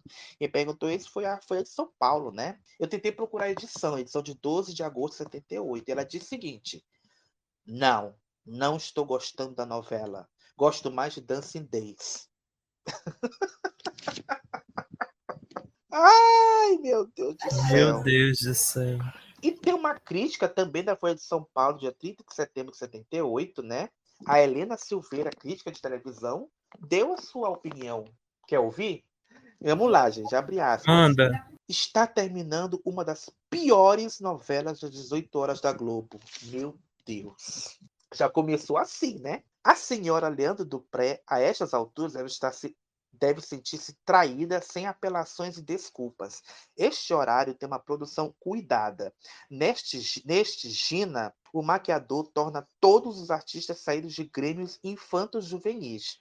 toma polvilho na cabeça, mecha branca na testa sem rugas, dentro dos disparates narrativos há pouco a fazer. Cristiane Torloni, que sairá razoavelmente em outras interpretações. Ô, dona Helena, começo de carreira. Pelo amor, calma, por favor, pega leve. Parece agora vencer o páreo da pior. Meu Deus do céu, gente. Coitada da Torlone. Gente. Em Rubens Evaldo Filho, recairá o peso da falência de Gina? Mas, anteriormente, de parceria com Silvio de Abreu, eles nos havia dado na Tupi uma quase obra-prima com o roteiro de Éramos Seis. Gina parece-me fruto da pressa e de desencontros. No mais, tudo é um equívoco, surpreendente na Globo, completamente fora do seu padrão de qualidade. Dona Helena botou pra fuder, né? Botou. O que diria Dona Helena hoje em dia sobre as atuais? Ô, oh, gente. Precisamos de novas donas Helenas hoje em dia. Mas aquela coisa, o que ela está se referindo, João, porque assim, eu falei que Cristiane Torlone fez as três fases da novela. Cristiane Torlone tinha 21 anos de idade. Ela fez a Gina adolescente, a Gina madura e a Gina já coroa. E na época não se tinha tanto recurso para envelhecer um ator, gente. Não tinha. E aí, para piorar, ela, Torlone, 21 anos, toda paramentada de vovó, era mãe de dois, dois jovens, né? Luiz Cardoso e Arlindo Barreto. E os três atores tinham mais ou menos a mesma idade. Né? E aí, a Fátima Freire, que fazia Zelinda, contou uma história engraçada sobre isso. Ela disse o seguinte: Nesta novela vivi uma situação engraçada. Eu fazia Zelinda, irmã de Cristiane Torlone, e a novela começava com a gente tendo 17 ou 18 anos, e depois tinha uma passagem de tempo de 20 anos. Na época, nós tínhamos por volta de 20, 22 anos, e por mais que tentássemos envelhecer, ficou muito falso. O pior é que tivemos que contracionar com nossos colegas que tinham a mesma idade que nós, fazendo seus filhos. A Cristiane era a mãe da Luísa Cardoso e eu era a mãe da minha querida amiga TT Pritzel. Na hora de contracenar, quando ela falava mamãe, tínhamos que segurar o riso, que muitas vezes não conseguíamos. Era hilário, mas nós nos divertíamos muito. O importante é rir, né, Fátima? É isso. É rir importante dessas é adversidades. A Nossa. gente essa, tem no YouTube, tem no YouTube essa cena. Não dá, é né, gente? Não dá, É né? Coitada da Cris, né? Falando da Fátima, né, a, a ditadura militar proibiu, né, que ela era mãe solteira, né? Já tinha isso, né? Tinha uma gravidez e teve que ser interrompida, né, pelos censores. É, aí só quando ela se casou com Afonso, que era o Diogo Vilela, é que ela, enfim, pôde ser mãe. E, inclusive, essa coisa de colocar a Cristiane nas três fases foi justamente porque eles queriam é, uma atriz, a princípio, né? Se fosse uma cantora, né? Porque a Gina queria ser cantora, teria que ser uma cantora-atriz, né? Uma cantriz. É, que verdade. cantasse como atuasse. Mas como teve essa dificuldade, acabou transformando, né? A música para para pintura. É, porque, gente, o Brasil não é um México onde todo mundo canta e interpreta. A verdade é essa, né, João? No, no. México você tem que ter tudo. Você tem que Então cantar, não dá, atuar viu? e dançar. E aqui não tem muito isso, né? E aí, João, eu achei uma matéria sobre o final de Gina. Né? Gina já tinha terminado e a, a revista Amiga fez uma matéria que dizia assim: Depois de quatro meses ininterruptos de gravação, Gina chega ao final. O romance de, da senhora Leandro Dupré adaptado por Rubens Evald Filho e editado em 90 capítulos, passou por duas fases distintas, década de 50 e depois década de 70. Teve altos e baixos e não conseguiu superar a audiência de Maria Maria, que era a antecessora, com 2 milhões de espectadores. Gina teve 2 milhões de espectadores. Tanto é que de, de, de baixo. 2 milhões viram Gina, apesar de tudo. A galera Meu queria que a Gina Deus. fosse embora. A galera queria Que que a Gina fosse embora. É. O principal fator para que a novela não tivesse melhor produção foi o distanciamento do adaptador e dos demais membros da equipe. Outro ponto negativo foi a ex- excessiva atuação da censura. E no final, a definição da trama. Algumas surpresas para muita, muita coisa que o público já esperava. As críticas à Gina não foram poucas, mas de forma geral, os atores gostaram do seu trabalho. Acharam-no consciente. Aqui você vai saber o que os atores pensam de Gina. Ai, gente, será que ela- eles hablaram? Porque tem todos os atores aqui, mas eu não vou ler todos, que é muita gente. Né? O diretor Sérgio Matar disse o seguinte: foi para mim uma prova de grande esforço físico, emocional e material. É aquela coisa, né? Dos males sempre o menor, né? Cristiane Torlone disse o seguinte na época: Sinto muito que a novela não tenha sido tão grande quanto o esforço feito pelos atores interpretando o melhor possível. A Fátima Freire disse o seguinte: foi mais um trabalho feito com toda dignidade. A Miriam Pires gostou. foi uma das novelas que eu mais gostei de fazer, principalmente por parte do elenco de Sérgio Matar, que além de dirigir, fez um ambiente maravilhoso. A censura prejudicou muito. Ó, Dona Miriam hablou, sem medo. Apontou. A Teresa Maio fez o seguinte, disse o seguinte: significou um trabalho feito com a maior sinceridade possível, além da tentativa de conhecer pessoas diferentes. Ai, ai, é, e o, tem vários, tem vários aqui, gente. O Erval Rossano diz o seguinte: Gina foi um trabalho que se propôs desmascarar todos os disse-me-disses, fofocas e mexericos. Acabou conseguindo realizar a mensagem a qual se propunha. Ou seja, a fofoca não edifica o seu Erval Rossano, que ele quis dizer na época. E para fechar, porque tem muitos comentários, quem quiser procurar, tem no, no Google, né? O Rubens Evaldi falou o seguinte: foi um trabalho com o pessoal muito consciente. Consciente de quê, gente? Que a novela Enfim. era uma merda. Meu Deus. Fizeram melhor que podiam. Fizeram melhor foi, que né? podiam. É, foi, foi, né? Tipo, Pô, 2 milhões só viram Gina. Apesar de Pois tudo. é. Tá de Apesar de tudo, é sobre isso. E naquele momento que a gente leu os comentários, eu achei três comentários no Teledramaturgia. Não falo muito Deus. mal da, da, da novela. Ah. A gente queria, né? Mas enfim. Poxa, É. gente, falem. Manda aí, o que, Inclusive- foi- que foi que vocês falaram? Agora fiquei curioso. É, o Cílio, o Cílio lá em 2020 postou. Sobre a novela não posso opinar, nunca vi. Mas vendo o repertório da trilha sonora recheada de bossa nova da melhor qualidade, vou procurar nos sebos. Eu acho que ele vai que procurar o livro, né? Que a novela não tem. Não, é. Ou, ou, o disco, né? Que é o que fica, né? É. Aí o Caio comentou o seguinte: novela com a trilha sonora recheada de bossa nova. Que delícia de LP. Mas é o disco, João. É o di- a trilha sonora, disco. que é boa, entendeu? Aí o Wilton Oliveira. Por causa dessa novela, baixei a canção da abertura de Silvia Teles, mãe da cantora Cláudia Teles. Já falamos lá no episódio Corpo Dourado, contamos a historinha. Aí ele complementa: Uma pena que esse romance, por erros de escalação de elenco e texto, não tenha emplacado, mas é bom ver a obra de Maria José do Pré adaptada. De quebra, essa novela lançou Luiz Cardoso, tinha Cristiano Torlone e até foi a estreia do veterano ator de cinema Anquito em novelas. Ah, elogiaram assim, né? Falaram das coisas Vocês boas da? É, novela. gente. A gente tem que sempre ver o lado bom da coisa, João. A gente tem que sempre Lado ver o lado bom da coisa. É. Ai, ai. É isso, gente. Gina, é isso. Eu acho que o livro acabou ficando mais interessante que a novela, João. Eu acho que o, o pessoal que vai ouvir isso aqui vai gostar mais do livro do que da novela em si. Eu acredito. Eu acredito. Ah, e, e gastaram, né? Porque a equipe de produção foi gravar cenas em Nova York. É, gente tem que ser realismo. Realismo. Nossa, gente, eu fico imaginando como seria hoje em dia, né? Como seria hoje em dia.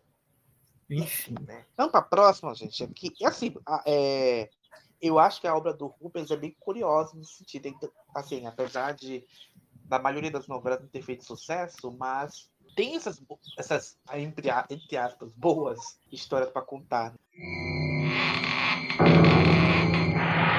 A próxima novela é Drácula, uma história de amor, que foi ao ar entre 28 de janeiro a 31 de janeiro de 1980, com quatro capítulos. Quatro capítulos? Mas não é novela, sabe? É série.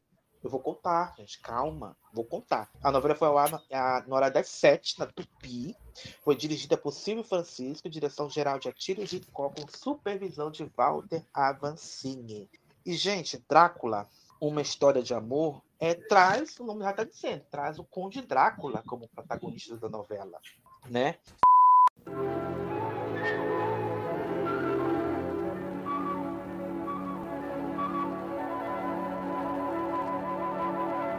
Rede Tupi. Atenção, senhores pais. Terminou o horário livre. Você vai assistir Drácula.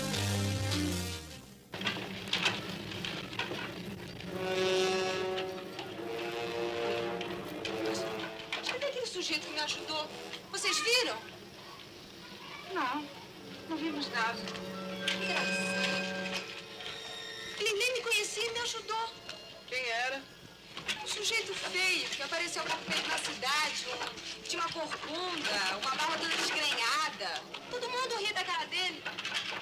Mas foi o único que me ajudou. É, na sinopse diz o seguinte: é, Vladimir, o Conde Drácula deixa a Transilvânia e vem para o Brasil à procura de seu filho Rafael. Revadan? Não. Oi. Que, a- que havia sido levado ainda pequeno pela sua ama, Ana.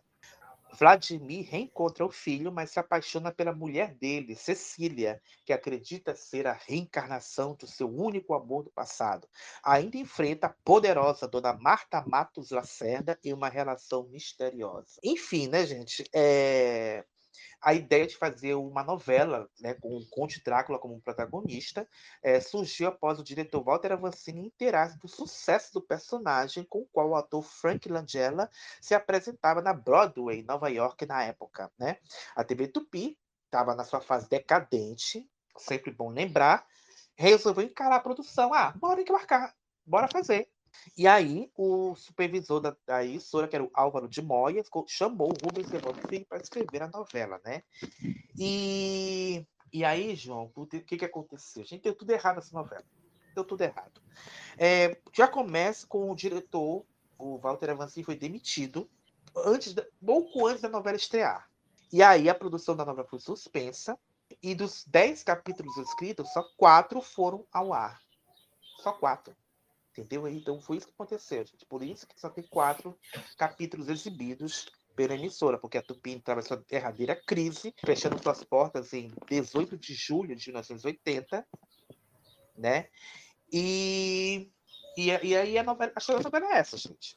E aí o Avancini foi para Bandeirantes, né? Ele saiu da. contratado pela Bandeirantes e ah, vou refazer a novela aqui. Vou jogar. Jogou, a emissora comprou a ideia e chamou boa parte do elenco para ir junto com ele. A maioria foi.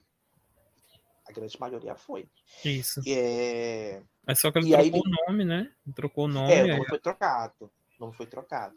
É, a gente também tem muito também a falar dessa novela. Eu achei umas matérias. É, é mais é, peças publicitárias. Tem, tem uma que diz o seguinte: Pode uma história de amor durar 200 anos? Drácula, estreia 28 de janeiro, 7 da noite, na Tupi. E aí tem uma matéria, tem uma matéria da revista, eu acho que é a revista Amiga, que diz o seguinte, uma matéria sobre, sobre o Rubens de Falco, né, que era o protagonista que fazia o Vladimir, que fazia o Conde Drácula, né, e diz o seguinte, agora Rubens de Falco vai seduzir as mulheres, porque o, o viés aqui na novela não era mostrar o Conde Drácula como aquilo a gente já estava acostumado a filmes de terror. Uau!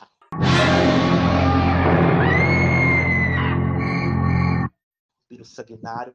Aqui a proposta do Walter Avancini era mostrar o Drácula mais romântico, mais sensual. A novela contada de um ponto de vista mais erótico. A sensualidade foi a, a tônica da novela. Então era esse o intuito, né? Ele era protagonista. Então tinha que ser mostrado de uma maneira mais romântica para as telespectadoras gostarem dele, né?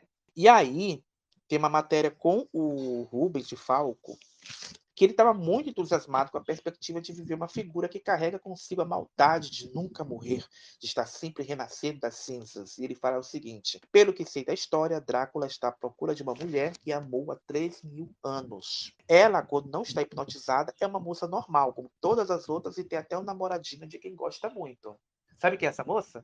Essa moça é a Cecília, né? Personagem da Bruna Lombardi, que coincidentemente é a namorada do filho que ele está procurando que é o Rafael, personagem do Carlos Alberto Richelli, né? Essa é a trama da novela. E aí é, ele fala mais o seguinte também: Drácula tem um lado de sexo, de sedução, de mistério que atrai demais as pessoas. Eu acredito que vai ser uma experiência fascinante interpretar esse personagem. Tenho certeza que a Tupi vai cuidar muito da novela, porque o personagem é, no mínimo, muito perigoso, sempre associado ao medo, ao terror, né? E aí, essa, essas eram as expectativas do Rubens de Falco para fazer a novela, João. E aí, como eu falei, né, a novela foi, foi, foi cancelada na Tupi, o Walter assim, foi para Bandeirantes e trouxe e lançou a novela lá. Boa parte do elenco foi junto e a novela na Band se chamou Um Homem Muito Especial.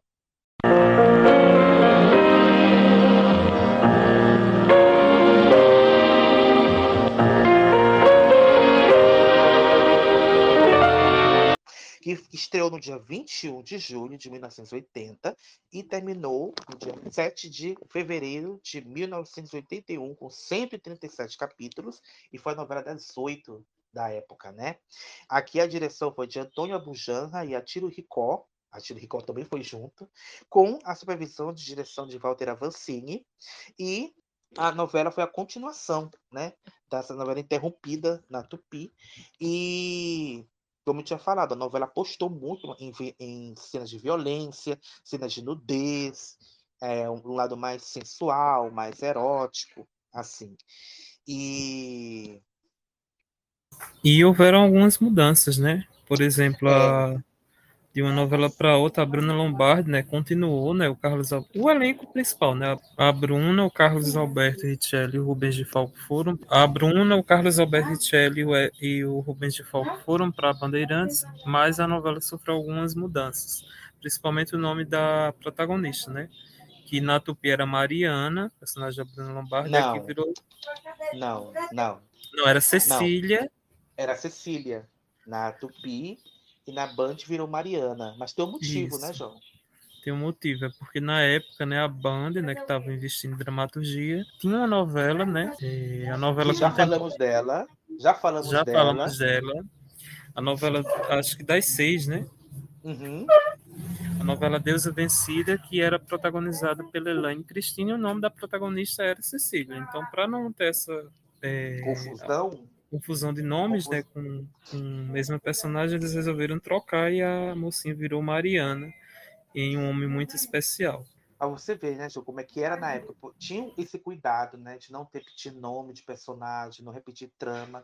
E hoje em dia tá essa fuleiragem, né?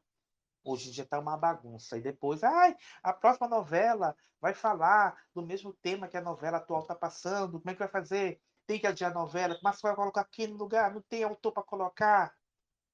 Tô falando de você mesmo, Bruno Luperi. Alci Carrasco. Se vocês entendem o que eu tô falando. Enfim, né? Mas voltando para o Homem Muito Especial. Ah, João, é... uma novela. Foi outro fracasso. Foi outro fracasso. Foi tão ruim a novela que nem o autor foi até o fim, né? O Rubens Rivaldi foi substituído na roteirização dos capítulos pelo Jaime Camargo, né? E nem o Jaime Camargo terminou a novela. Ele saiu e quem entrou no lugar dele foi uma, uma tal de Consuelo de Castro, que eu, eu confesso que eu nunca tinha ouvido falar dela. Nunca tinha ouvido falar dela. E ela transformou a novela num bang bang à brasileira. o que seria um bang bang à brasileira, João? Meu. Deus do céu. Eu sei o que é o Bang Bang western americano da novela da Globo, né? Agora a brasileira. Eu não tenho Difícil. ideia do que seja. Será que é todo mundo matando todo mundo? Eu Não sei. Não sei. Mas aí, né, é, a novela teve, é, ousou no erotismo, atores nus, cenas de sexo, né? O Rubens, o Rubens de Falco fez cenas assim, a Sandra Barsotti também fez, mas teve, au- teve atrizes que se recusaram a gravar nuas, né? Como a Esther Góes e a Bruna Lombardi. Inclusive, eu achei também uma matéria da época falando um pouco disso, né? Que ela que estavam se preparando para ter para ter uma cena de nudez. Fotógrafos foram chamados para ver a Bruna Lombardi pelada. E aí a matéria diz o seguinte: cadê, gente? Cadê a matéria? Nudez de Bruna, o blefe do ano. Vou na revista Contigo, né? Na revista Contigo de 1980, edição número 309, e diz o seguinte a matéria: Rafael está febril. Há pouca roupa que veste, mas todas as roupas de Mariana são insuficientes para aquecê-lo. A jovem, então, nua, se deita sobre ele, agasalhando com o calor do seu próprio corpo. Para documentar essa cena ousadíssima, entre aspas, de Um Homem Muito Especial, a novela do Drácula, a novela ficou conhecida assim, a novela do Drácula.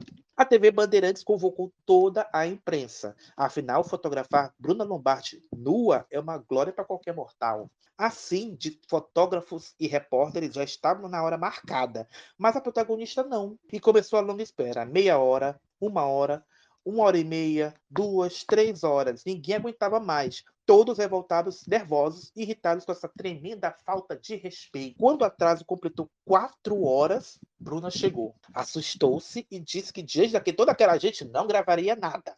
protestos, reclamações, o diretor Antônio Abujanra berrava, ameaçando botar a imprensa na rua.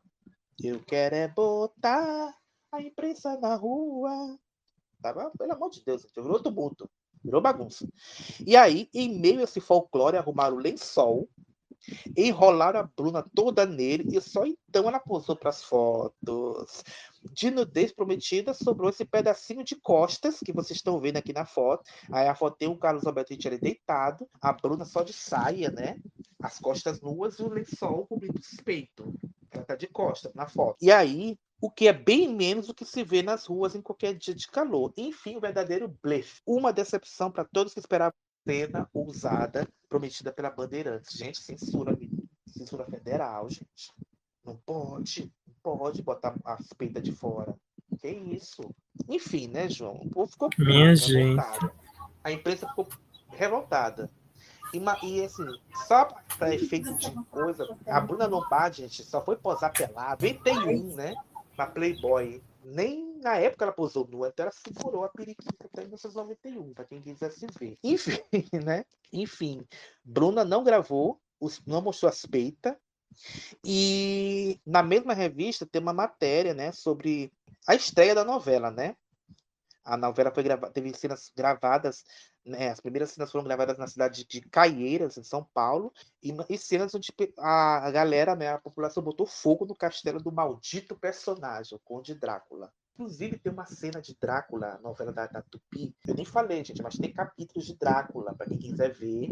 Eu estava até assistindo alguns para ver a trama. E tem uma cena, João, do personagem do Paulo Castelli, que está na casa do Conde Drácula, né? Na casa do Vladimir. E aí eles estão tomando uma tacinha de vinho, um cálice de vinho, e aí ele se corta, o Paulo Castelli, personagem dele, se corta, deixa cair se corta com, a, com os cacos da tacinha, né? E aí começa a sangrar. E o personagem do Rubens, o Conde Drácula, ele vê aquele sangue, ele vai se esgueirando como um gato para chegar perto dele e perguntando: Você está bem? Ele diz: Não, machuca um pouquinho. Você está bem? Porque ele, ele, ele fica aquele, aquela agitação, né? pôr sangue na frente dele. Ele diz assim: Não, é que a visão do sangue me faz um pouco mal. Ele não pode chupar o pescoço do cara naquela hora, né? Não era a proposta da novela, mas acho engraçado ele se esgueirando para chegar perto do sangue, como se fosse para sentir o cheiro do sangue, né? Achei bem, bem interessante. Na, no YouTube não tem quase nada dessa novela em português. Eu digo em português porque tem vários capítulos dessa novela em italiano, que a novela foi exportada para a Itália, e tem em italiano. Então, então, quem fala italiano, quem entende, pode assistir e se divertir né, com a novela. Né? A novela lá foi chamada de Tormento d'Amore, enfim. E tem lá, gente, disponíveis os capítulos lá em italiano para quem quiser conhecer. E aí, na matéria, né, mostra uma matéria do primeiro capítulo, né, que mostra o pessoal botando fogo na, no castelo do Conde Drácula e para justificar por que, que ele veio da Transilvânia para o Brasil, né?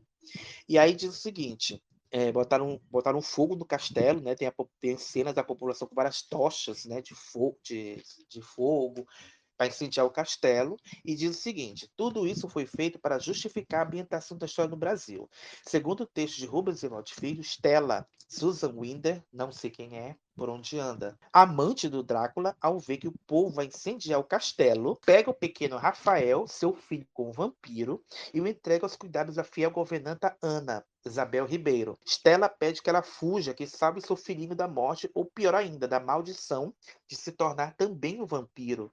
Aproveitando a confusão, Ana, com o bebê apertado contra si, mistura-se com a multidão e desaparece. O que ela não sabe é que Drácula, do alto do castelo em chamas, assiste sua fuga e promete que, custe o que custar, ainda reencontrará o filho querido. Muito tempo depois, já nos Estados Unidos, Drácula, disfarçado como um próspero homem de negócios, fica sabendo através do seu amigo Fernando, Paulo Castelli, olha aqui, que Hannah está vivendo no Brasil.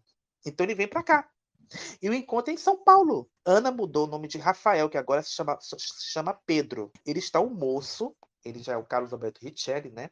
E namora na revista da Cecília. mas na novela é Mariana. E a Bruna Lombardi, neta de uma importante e poderosa família. Ela que é, é a neta da Marta Matos Ladeira, personagem da Cleide Diácones, né? Que é a manda-chuva da, da região. É Antônio Lacelva da época, né? Enfim, tudo parece caminhar maravilhosamente para os dois jovens, até que, tragicamente, por ela também se apaixona o velho vampiro. A inocente Cecília barra Mariana de nada suspeita, mas agora que o terrível Drácula está entre eles, tudo pode acontecer. É, essa é uma das pouquíssimas matérias que a gente encontrou sobre um homem muito especial. Eu achei uma matéria da. Também não sei de que revista é. Gente, tá difícil hoje encontrar o nome das revistas. É de um homem muito especial, né? Da, da novela, né? Sobre Drácula. Quer dizer que é a mesma novela, né? Mas enfim. É falando que a Cleide Acknes adorou a personagem. Aí diz assim: Dona Marta é uma personagem criativa. Cleide gosta. Tem umas aspas dela. Ela diz o seguinte: Adoro o papel de Dona Marta. É uma personagem criativa, extremamente crítica e representa o poder com todos os seus usos e abusos. É uma pessoa muito inteligente, o que torna meu trabalho mais interessante. Aí fala, né, que ela é uma mulher forte. Aquilo que você falou, né, que vai ser essa mulher que controla, né, a família toda. Exato. É até uma coisa meio ninho da serpente, se a gente pensar. Né? É, uma pré-Guilhermina, né? Ela fez antes, Isso. né? Aí disse que é uma. Enfim, né? Uma... Acho que foi ela arrasou, né? Que Lady Atkins era uma grande atriz. E Exato, tem também, tem também numa matéria, mas aí falando de Drácula, que é Uhum. uma aspas do, do Rubens Evoto Filho, né? Que ele diz o seguinte: poder, Olha, falou! Poder de falou. O que que ele Drácula. O que, que ele disse? Po- Poder de Drácula é limitado, garante Evolt Filho. Aí a matéria é um pouquinho longa, não vou ler, porque a gente já falou muita coisa, né? É. Do, do porquê o Avancini quis fazer essa obra, questão da peça da Broadway. Tem também, acho que, um- uma, uma certa fixação do, do público, né, para esse tipo de conteúdo. Acho que todo mundo já ouviu falar de Drácula, gosta, eu particularmente gosto dos filmes, por isso que a novela foi produzida, enfim. Aí ele diz assim: Drácula, segundo informa Evil, terá muitos elementos de fantasia, mas com forte dose de realismo se a história for encarada de maneira simbólica. Aí tem umas aspas dele. Drácula, Drácula abre aspas. É um vampiro que suga o sangue dos outros, mas não terá nenhum poder contra crianças. Tem um cachorro como aliado. Não suporta luz e se transforma em morcego toda vez que é provocado. Por outro lado, é um romântico. Traz gravado em si um amor que dura nele há vários séculos, por uma mulher que espera tornar a encontrar em uma nova encarnação. Mas aí, gente, a novela teve um. Não bastasse tudo isso, troca de autor, saída de, outra saída de outro ator, bang bang brasileira. A novela ainda teve um problemão, né? A novela teve um, um, um- problema com os atores protagonistas, que eram a Bruno Lombardi e o Carlos Alberto Richelli. Eles também não foram até o fim, né? Eles não foram até o fim porque foram demitidos da emissora e não gravaram os últimos capítulos. Enfim, é, o que aconteceu foi o seguinte: os atores demoraram mais do que o previsto. E aí, teve outro que procurou na novela também, gente. é, depois de é, autor sair, o autor substituto sair também, o bang bang é brasileira, a peladeza, a violência, cena de nudez, que não foi que não foi nudez, enfim, teve outro que procurou nessa novela que deu o que falar, né? E foi a demissão do casal protagonista, a Bruna Lombardi e o Carlos Alberto Richelli, que também foram demitidos da novela antes do final, não gravaram nem o desfecho dos personagens, tá? E o que aconteceu foi o seguinte: a justificativa da demissão foi que os atores demoraram mais do que o previsto para voltar às gravações após a liberação dos festejos de fim de ano, em dezembro de 80. Né? Aquele recesso de fim de ano, enfim. E o Avancini declarou: Estávamos entre o Natal e o Ano Novo e eles não apareceram para gravar. Fui obrigado a usar antigos closes. E aí a autora, né, a Consuelo de Castro, teve que matar os personagens num incêndio e decidiram não substituir os atores, os personagens, não colocar outros atores para interpretar. E com isso, a Dona Marta, vilã da novela, ganhou mais força na história. A Alcina, personagem da, da Cláudia Alencar, acabou assumindo esse papel de mocinha da novela. Enfim, e aí eu achei também uma matéria falando desse caso da demissão dos atores, né? Achei também uma matéria sobre isso. Que foi na revista Amiga, né?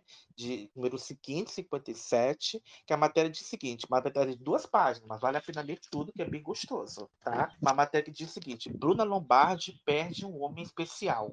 Aí tem uma foto do, da Bruna com Carlos Alberto no meio e uma foto do Walter Avancini. E aí o subtítulo diz: A Bandeirantes alegou justa causa e demitiu a atriz. Richelle foi junto. Né? Se, a, se a mulher dele vai, ele também vai junto.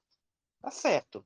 A matéria diz o seguinte, gente, vamos, vamos deliciar. Os últimos capítulos de Um Homem Muito Especial não contarão com a presença de dois de seus personagens principais. A Rede Bandeirantes, alegando justa causa, demitiu sumariamente os atores Bruna Lombardi e Carlos Alberto Richelli do elenco da novela. Na última segunda-feira, dia 5, o ambiente estava muito tenso na emissora, e ainda mais na sala de Walter Avancini. Ao chegarem na Bandeirantes, na parte da manhã, Bruna Lombardi e Carlos Alberto Richelli não tiveram sequer acesso aos estúdios. Logo na entrada, foram surpreendidos com o chamado bilhete azul. A partir daquele momento, eles eram oficialmente personas não gratas para Bandeirantes. E à tarde, na sala do topo do prédio, Walter Avancini explicava o motivo da demissão do casal, afirmando que o problema todo. Gente, estava Olha essa versão, afirmando que o problema todo girou em torno de uma frustrada tentativa de greve entre os atores, encabeçada por Bruna e Richelli. O casal, acreditando ser um abuso da produção da novela marcar gravações para o dia 2 de janeiro, tentou aliciar todo o elenco de um homem muito especial a não comparecer nesse dia na emissora. Segundo Avancini, Bruna e Richelli ligaram um a um para todos os colegas na tarde do dia 31. Entre votos de Feliz Ano Novo, a palavra de ordem: não compareça às gravações. No entanto, nenhum ator ou atriz da novela aderiu à greve. Apenas Bruna e Richelli. E o pior aconteceu quando o frustrado Levante chegou aos ouvidos de Avancini. É ele que conta. Abre aspas. O casal foi demitido por justa causa.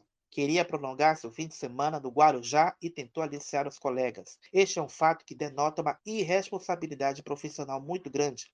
Foi colocado em risco um espaço de trabalho que não serve exclusivamente aos atores. Estes são apenas um apêndice de um processo de trabalho que movimenta diariamente mais de 200 pessoas. A atitude dos dois é absolutamente inadmissível. O casal pode, inclusive, alegar motivos ideológicos para este ato, mas estará, na verdade, apenas tentando esconder um desrespeito muito grande pela sua própria categoria profissional. Fecha aspas. O seu Avancini estava puto, mas isso foi. Ah, então por isso, né, que, tem a, a, demoraram para voltar, acharam que, que o pessoal tinha aderido e não foram. Gente, que babado. Além do sumário, do sumário afastamento, Bruna Lombardi e Carlos Alberto Richelli terão também que enfrentar problemas jurídicos. E a Bandeirantes irá acioná-los a pagar multa contratual, mais uma quantia equivalente aos vários prejuízos provocados pelo casal. Implacável, Avancini faz claras alusões ao comportamento de Bruna de uma forma muito irônica. Meu Deus do céu. Abre aspas. Há quem não se preocupe com seu mercado de trabalho e sua categoria. São pessoas que têm uma, sua bela mansão, seus rendimentos garantidos por outras vias, entourrages, aplaudindo e mordomias literárias. Fecha aspas.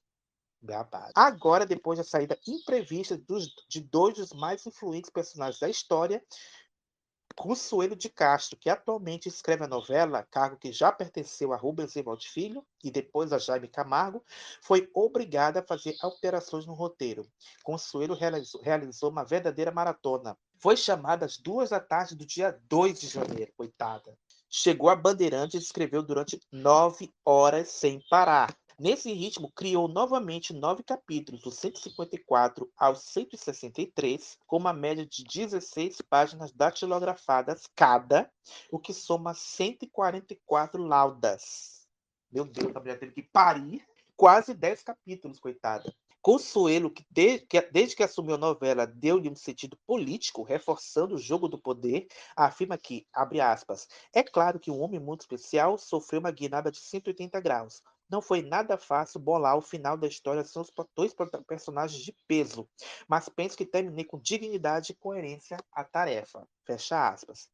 A partir de agora, os personagens de Bruna, Mariana e Richelle e Rafael não existem mais. Os novos capítulos trarão a morte dos dois lutando contra o autoritarismo da personagem da avó de Mariana, interpretada por Clay Jacobs, que monopoliza o poder na cidade onde se desenrola a trama. É isso, João. O é que você achou?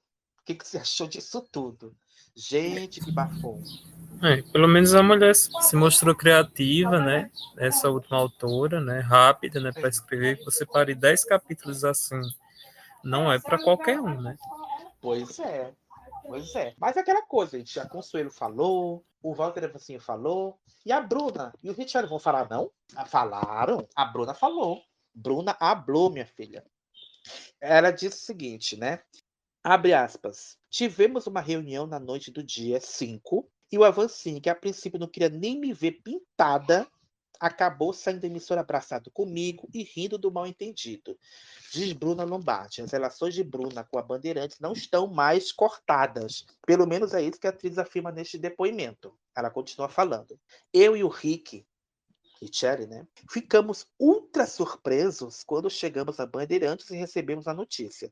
Tentamos falar com a Vancinha, mas ele estava louco da vida e não queria falar conosco. Eu não sabia a razão. Não estava entendendo nada daquilo.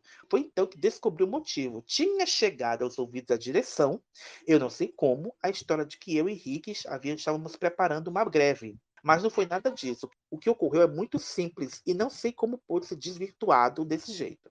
Tive um problema de saúde espécie de intoxicação.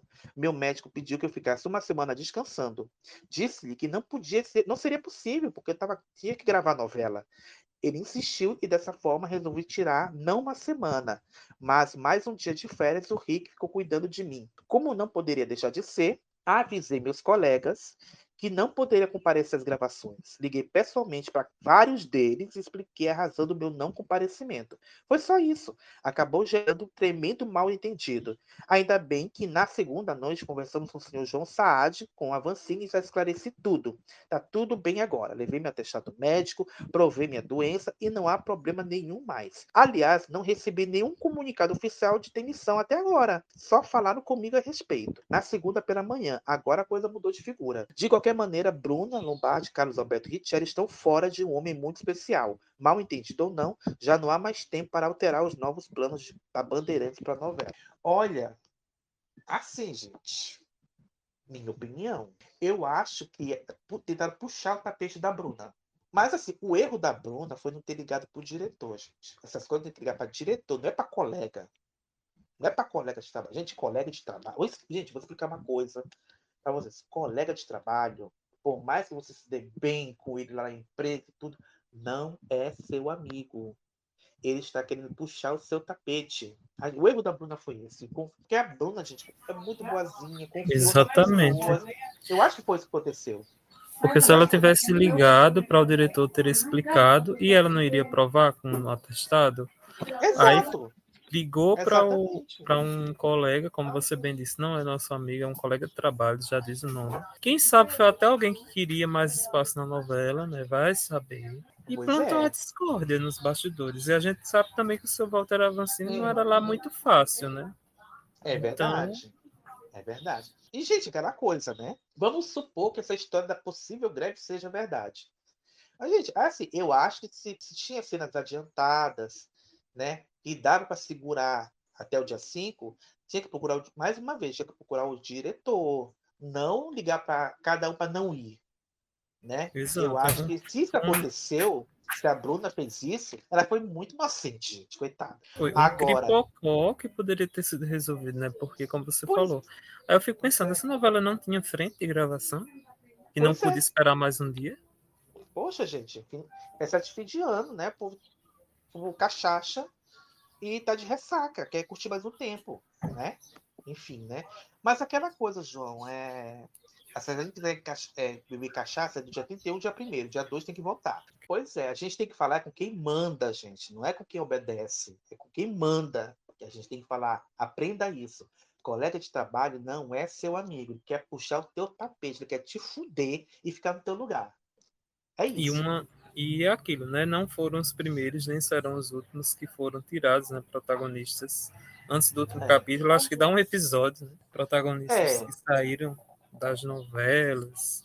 É, a gente lembra daquela novela da Manchete, né? Que tinha a Niva Maria que saiu. Sim, a, a- acho que era. Como é que era o nome, gente? Novo Amor, é? né? Novo Amor. Era Novo Amor. Era Novo Era. Amor. Era. Era Manuel Carlos, a gente falou no episódio do Maneco. Olha que coisa, gente. É isso. Bruna, você foi inocente. Eu tô do teu lado, acredito em você. Pronto. Isso. Puxaram o teu tapete. Puxaram o teu tapete.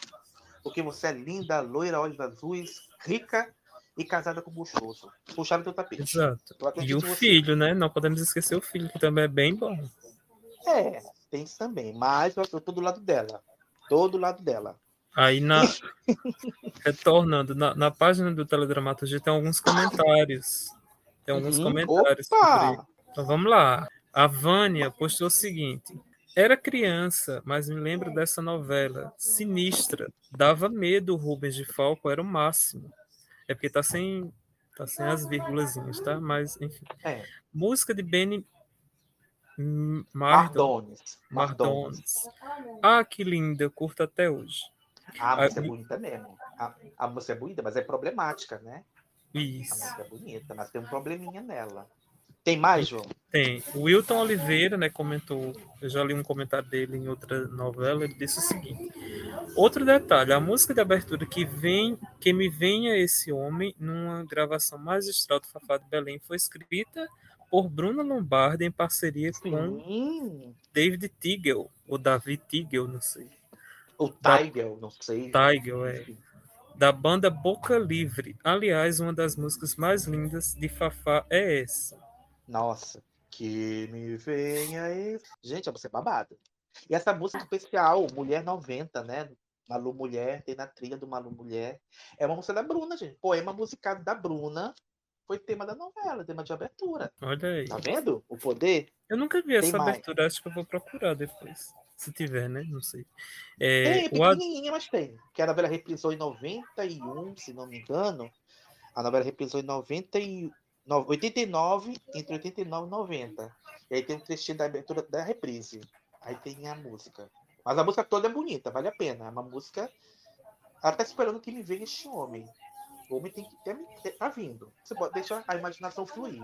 é, o Adilson comentou o seguinte: essa novela não foi ruim, mas sua audiência foi pífia. A produção não era ruim. A anterior foi muito pior, o Todo-Poderoso, e teve audiência maior. Vai entender.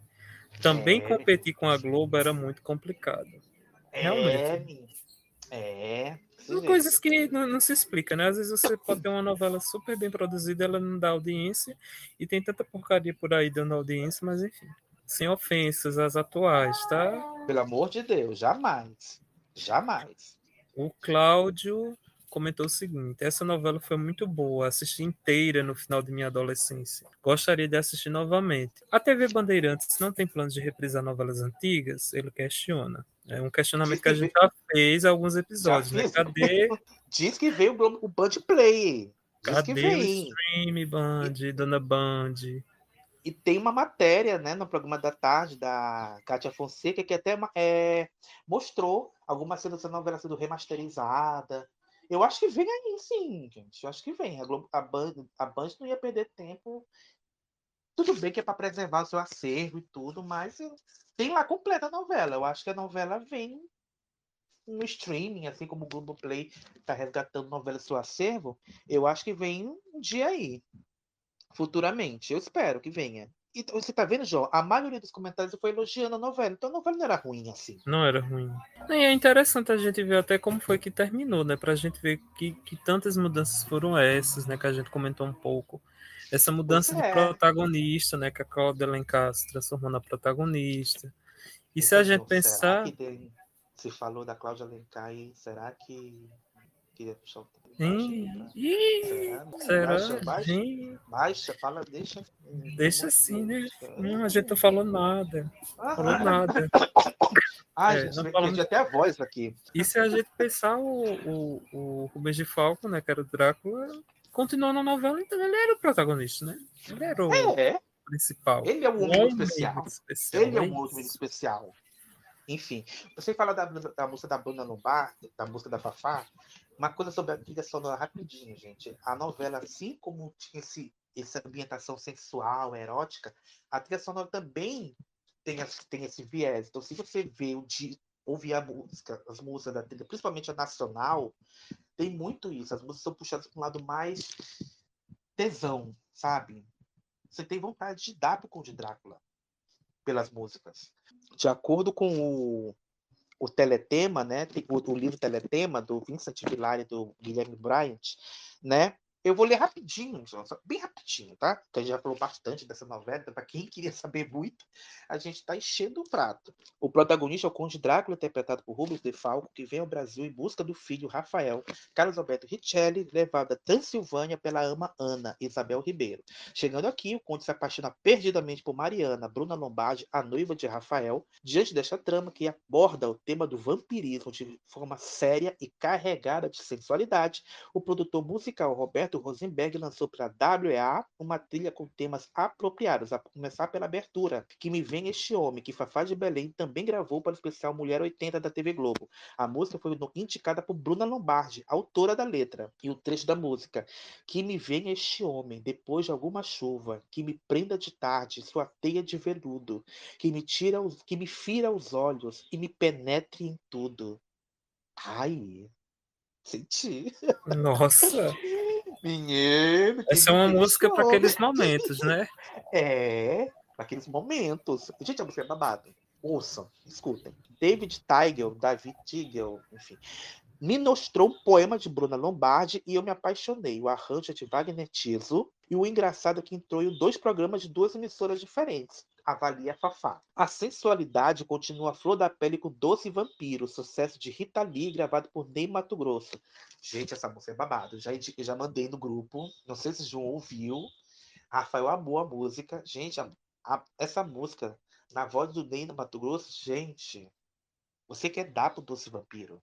É muito sensual, João. O, e, o, e se a gente pensar, né, tem tudo a ver, porque o vampiro tem muito disso, né? Essa coisa é. sensual, até entrevista com um vampiro, né, que fala um pouco. Exato, beija minha boca até me matar de amor. Gente, pelo amor de Deus. Imagina um homem chupando teu pescoço te sugando. Ai. Gente, é babado. O Ney dá uns gemidos na música. João, ouça depois. Vou ver. Recomendo. Vou. Ouça depois a música. Seu Sabão, canção lúbrica de Marina Lima, que é outro. Ele é meu homem. Já começa assim. ai, ai. Cheirando Amor, música despudorada de Angela Rorô e a orgástica Sex One, gravada por Maria Odete, tema do Conde e de Mariana. Gente, essa música. Essa música descreve uma foda, cara. Basicamente. Eu não sei como é que essa música passou. A música, a música diz o seguinte: Ele beija meus pés, esfrega os meus pés sua boca, prova meus apelos, meus depilados pelos, espreito curiosa a mutação, sou jogada brutalmente no colchão, estou desgovernada, sendo loucamente amada, amassada, surrada pelo amor que brota, pegajoso, tão gostoso, pega come, morde e bebe o que a mim pertence. Feche os olhos, me faça, não pense. Nossa. Gente, as referências são boas. As referências são boas. Ai, meu Deus, eu tô até com calor já.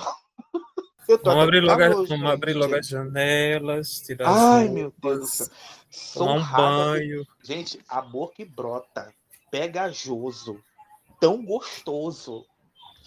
Para bom entendedor, né? Minha palavra basta. Ai, enfim, me faça, não pense. Enfim, gente, é, é, isso. Tem mais um trechinho aqui da, da trilha sonora. Raul Elvanga e Nana Chaves aparecem com Tango dos Músicos e Jacobina, respectivamente. O conjunto pernambucano, Quinteto Violado, interpreta O Plantador, do, de Geraldo Vandré, que ilustra a revolta dos lavradores de café diante da penúria em que os deixa a terrível fazendeira Marta Moura Lacerda, Cleidiácones, avó de Mariana. Completa o disco as canções Está Difícil de Esquecer com Tim Maia, Sem Essa, de Zezé Mota, Eu e você com Maíra, cantora de destaque na época, ao ser caloura do programa de Silvio Santos, e a cantilena das Baquianas Brasileiras número 5 de Vila Lobo, já ouvida em Irmãos Coragem com o preço de um homem com a banda Bandeirantes. Então, quem quiser ouvir, gente, tem canais do YouTube que colocam disco para rodar, gente. Coloca as trilhas sonoras para rodar. É, tem no canal chamado Baú Musical. É só, gente, é só botar um homem muito especial nacional ou internacional, você ouve lá. E da música que o menino falou, do Ben Mardon, de Into the Night, é uma música linda, né? É o maior sucesso, é o maior sucesso desse cantor. que já é falecido, inclusive. E a música é problemática, porque no, come no começo da música ele fala o seguinte: She's just 16 years old. Leave her alone, they say. Ela só tem 16 anos. Deixa em paz, eles disseram. Daí você tira, né? Daí você tira. Ela só tem 16 anos, deixa em paz, eles disseram. E aí a música é isso, uma, do amor do cara pra, pela menina de 16 anos. Mas a música é bem bonita, gente. A música é bem bonita. Por que ele não colocou She's Just 18 Years Old? Por que ele botou 18 anos? Que aí é menos problemática. Enfim, né? São questões que a gente nunca vai ter resposta. Eu acho que já falamos bastante de um homem muito especial. Deixa eu só, ta- deixa eu só concluir aquela parte. Ah, conclua, por O favor. negócio conclua. tá mais um pouco mais tranquilo. Aí tem a, a matéria que diz assim: poder de Drácula é limitado, garante Rubens Evolt Filho. Aí ele falando, dentre outras coisas, algumas a gente já comentou, ele diz o seguinte: Drácula é um vampiro que suga o sangue dos outros, mas não terá nenhum poder contra crianças. Tem um cachorro como aliado, interessante. Não suporta luz e se transforma em morcego toda vez que é provocado. Por outro lado, é um romântico. Traz gravado em si um amor que dura nele há vários séculos, por uma mulher que espera tornar a encontrar em uma nova encarnação. E é um verdadeiro drama. E é um verdadeiro drama para ele descobrir que seu filho, criado pela ama, que jamais revelou sua filiação, é o escolhido da mulher que amou. Aí a matéria prossegue, né? Nessa época, a gente tá falando de Drácula, né? A gente tá falando de Drácula, não é de um homem muito especial, mas é tudo a mesma coisa, então serve pra É tudo a gente. mesma coisa. É tudo a mesma coisa. Como todo autor de novela, Rubens Evaldo Filho esconde o leite. Não quer contar muita coisa sobre a novela que está escrevendo. Por isso, não revela que o verdadeiro confronto é entre dois tipos de poder: o nacional, naquele tempo em decadência, e o multinacional, e o multinacional, que começava a colocar a cabeça de fora. O que não impede a novela de ter tramas paralelas que irão se desenvolver ao longo da história, onde vários personagens terão tratamento maior ou menor conforme a importância dos acontecimentos enfocados. Então é isso. Menino, só pra fechar Drácula, né, tem- eu, tava vendo, eu assisti o primeiro capítulo no YouTube e tem uma cena da Cláudia Alencar tomando banho de cachoeira. E ela tomando banho de um jeito sensual, se abrindo as pernas, se arreganhando, como se a água estivesse fazendo amor com ela ali. Aí eu vi os comentários, mas a gente precisava disso? mas, gente, era a tônica da novela, gente. O sexo. Meu Deus do céu. Depois assiste, quando você tiver um tempinho. Aí O povo não é Eu vou assistir. na televisão. Não, é não é careta. acostumado. É, Aí, nessa mesma matéria, ainda tinha um, um trechinho dele falando da escolha, né, de como surgiu o texto. Ele diz assim, que Avancini queria uma história para ser interpretada por Rubens de Falco, ambientada nos anos 20 sobre Drácula. Então, Drácula chega a Paranapiacaba, deve ser o nome da cidade, né? Num momento de profundas mudanças na política brasileira. Ele carrega a eterna maldição, o que não impedirá a novela de ter momentos muito de muito humor, de exaltação à beleza física dos protagonistas e do ambiente em que a ação se passa, um dos motivos da escolha do ano de 1929 por seu aspecto visual. É o pouco que a gente encontra do Rubens Evoto falando, né? é. Eu acho que era uma novela que ele queria escrever mais e, enfim, não concluiu. Acho que foi a única que ele não concluiu, né? A única Isso. novela que ele não concluiu. Até por conta disso, né? A paixão dele pelo, pelo cinema, né? Pelos espetáculos, então... É, enfim, né? É isso, gente. O Homem Muito Especial tá aí, né? É, falando dessa novela, foi reprisada uma única vez entre 89 e 90, no horário das 11 da manhã. Ai, adoro, gente.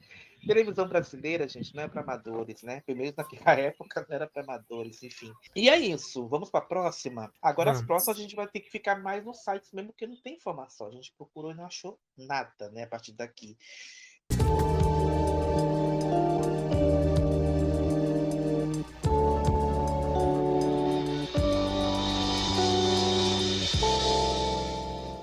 Assim como o Marcos Rey, né, o, o Rubens escreveu teleromances, né, na TV Cultura, né, que é aquelas novelas que duravam um mês, mais ou menos 30, 40 capítulos. E eu acho que essas novelas não tinham repercussão, João, porque não tem nada em revista da época, nada. Eu procurei e, e não encontrei nada.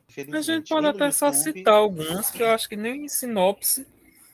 Mal tem pouco também. sinopse, né? Bem, bem, bem pouco, só para efeito de curiosidade. Na sequência, ele escreveu na TV Cultura três é, dessa, três produções para essa série Teleromance. Né? A primeira delas foi O Pátio das Donzelas, que foi ao ar em fevereiro de 82, com 84 capítulos, exibida na hora das sete e meia da TV Cultura, direção do Edson Braga e baseada no romance homônimo de Maria de Lourdes Teixeira.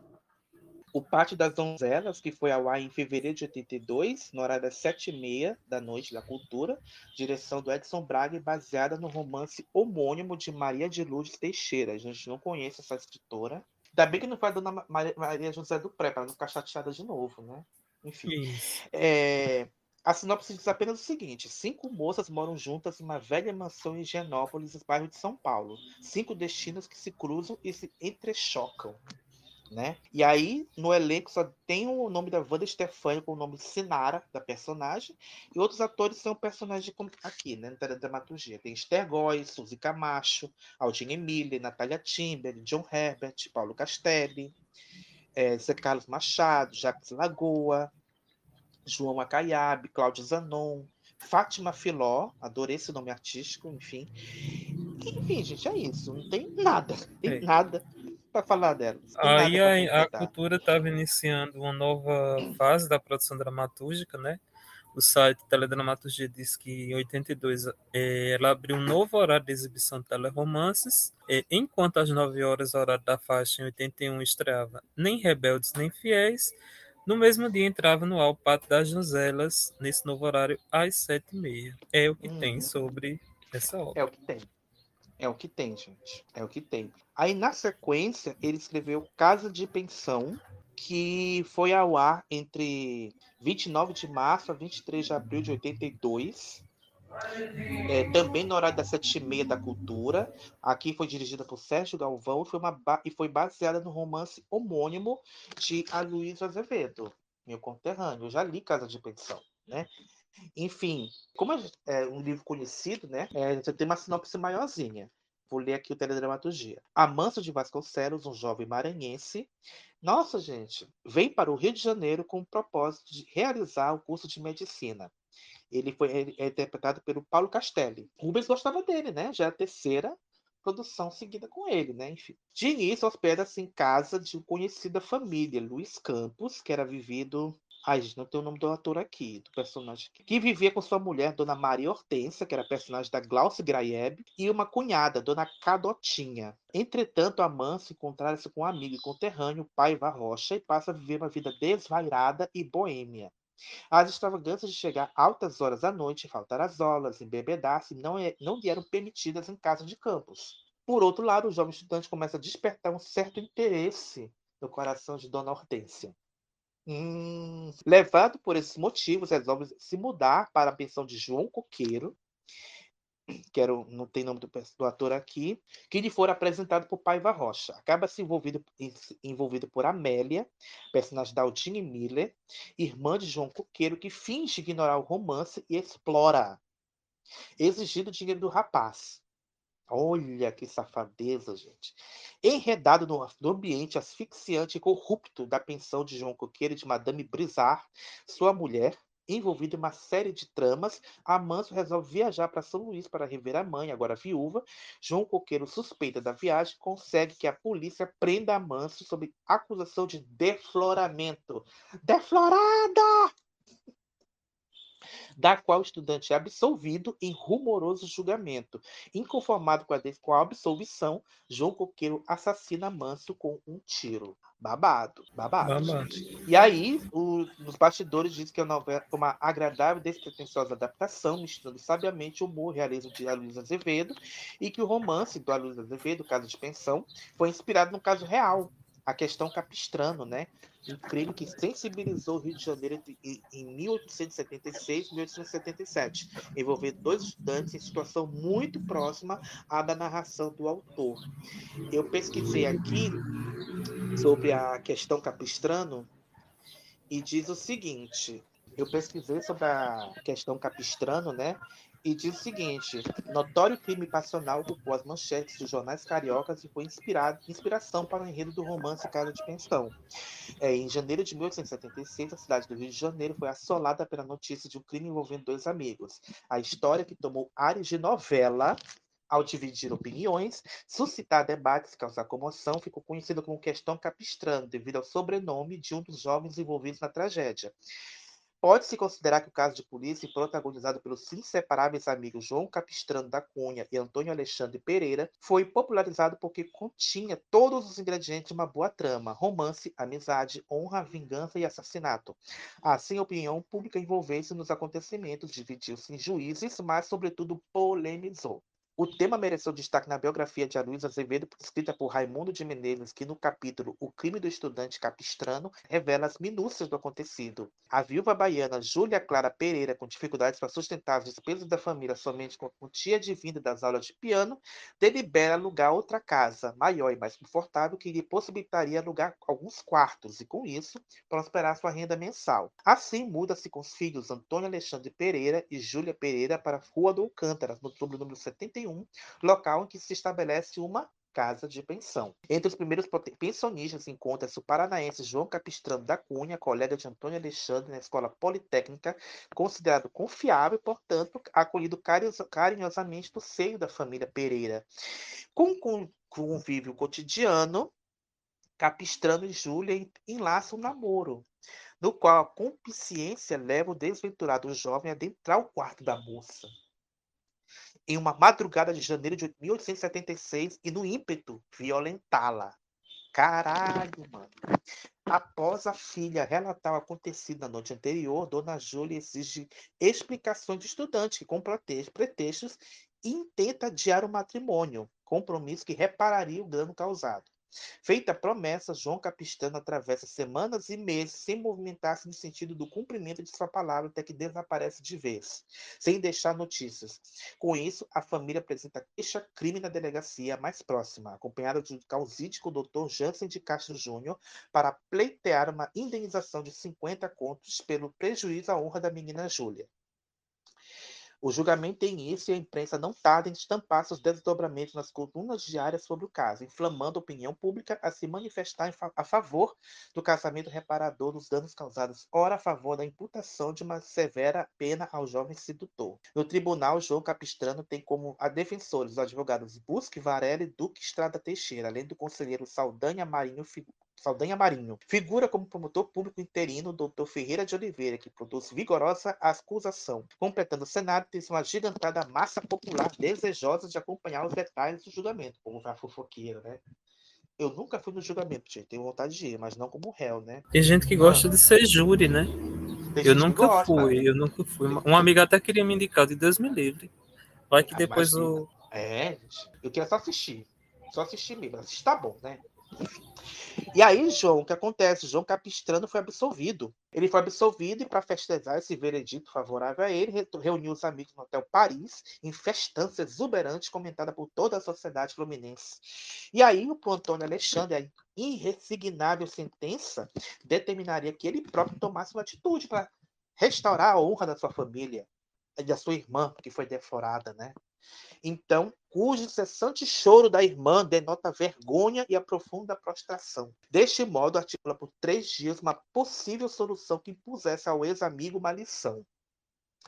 Assim, o irmão inconformado sai à procura do estudante, encontrando-se encontrando na rua da Quitanda, quando caminhava para a casa de um negociante. Empunhando uma arma de 25 cápsulas, atira em João Capistrano pelas costas, ceifando-lhe a vida em plena luz do dia. E após tentar sem sucesso a fuga, é preso em flagrante e entregue à justiça. Os alunos da Politécnica, comovidos pelo crime e enlutados, homenageiam o falecido, tornando o enterro praticamente uma glorificação pública, até o próprio Visconde do Rio Branco, diretor da escola, suspende a aula por dois dias. Pelo assassinato, Antônio Alexandre é levado a julgamento a 20 de janeiro de 1877 e tem a defesa elaborada pelo já conhecido Dr. Jansen de Castro Júnior. Nesse momento, o público que alimentava antipatias pela família Pereira compadece-se pelo irmão que agiu em defesa da honra. Ju. Tem essa questão da defesa da honra, né? Que hoje em dia já foi derrubado já isso, já Já foi invalidado essa, essa, esse método de defesa, né? E aí o mesmo júri que, que perdoou, absolveu Capistrano, também absolveu seu assassino, por unanimidade de votos. E, por mais paradoxal que pareça, aqueles que na véspera homenageavam o colega morto foram os que também ovacionaram o amigo que ganhava a liberdade. É isso, gente. É desse jeito. Ai, ai.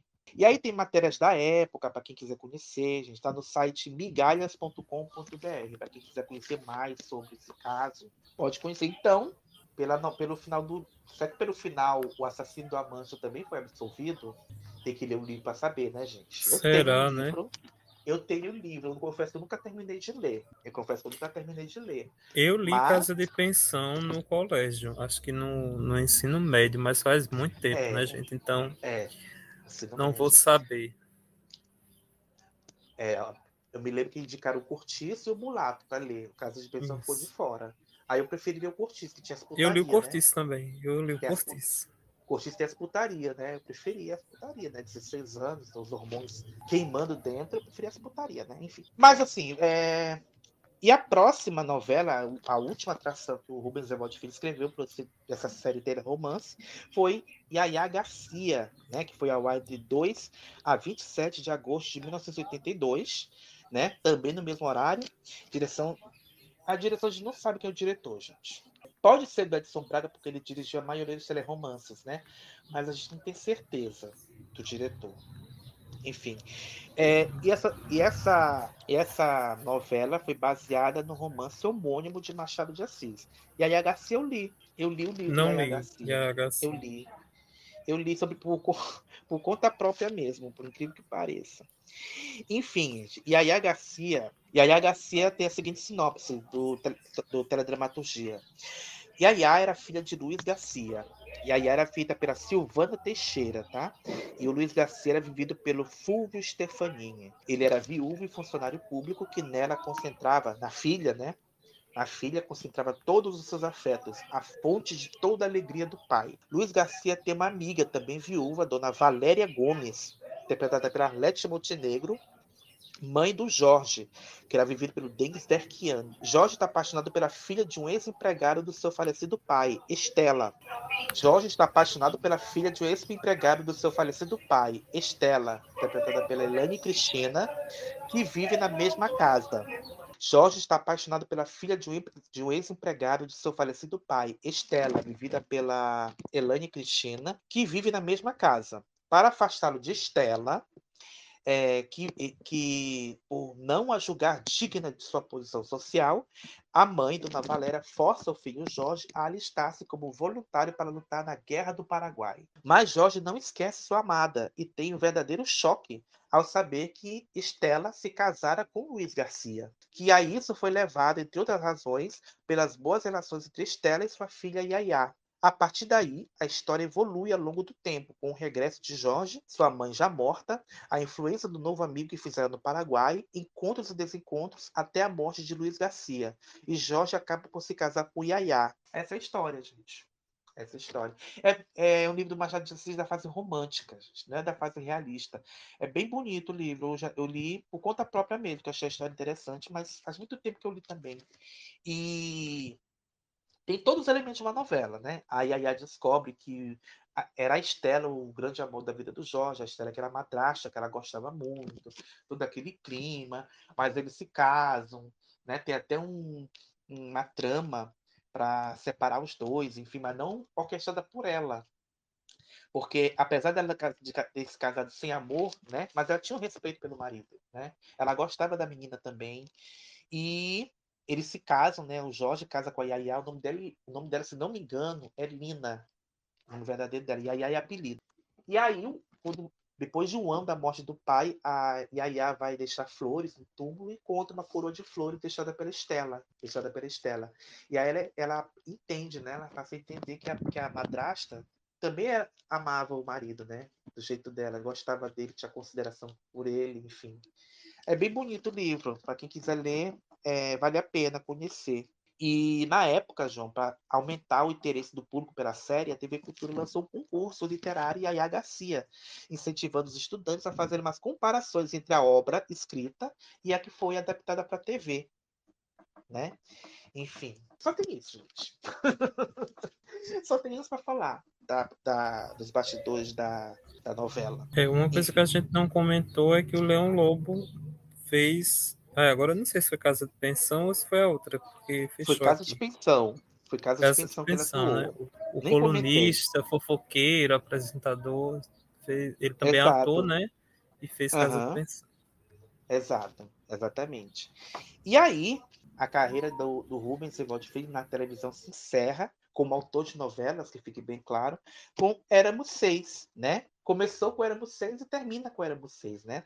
A novela foi ao ar entre 9 de maio a 5 de dezembro de 1994, com 180 capítulos, foi ao ar no SBT no horário das 7h45 da noite, dirigida pelo Del Rangel, Henrique Martins, direção geral de Newton Travesso, e é um remake, como eu já falei, da versão exibida pela Tupi em 77 e que é considerada até hoje, né, João, a melhor novela do SBT. Até hoje é considerada a melhor novela. A gente não vai falar do, da história, porque é a mesma história, gente. É a mesma coisa, não tem quase diferença nenhuma. Então a gente não vai contar a história, mas a gente vai Isso. contar mais, ficar mais nos bastidores, né?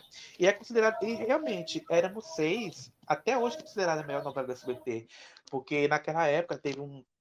O SBT estava numa fase, né, de maior apuro nas produções, né, João? Você que assistiu, você pode até falar melhor sobre isso do que eu. É, foi uma época que o SBT resolveu investir em dramaturgia, contratou Newton Travesso, né, ele assumiu a direção de núcleo da emissora e a partir daí eles resolveram, é, assim, se você está voltando a produzir algo, como foi o caso do SBT, o SBT já tinha tido umas nos momentos, né, assim, nos anos 80, quando eles começaram a quando a emissora foi lançada, acho que em 82, 81, na verdade. 81. Começaram 81, a adaptar é, textos mexicanos, enfim. Né, que fizeram certo sucesso, alguns foram melhores do que outros, é claro, outros fizeram mais sucesso. Aí no final ali dos anos 80 eles tentaram, né, implementar alguns textos.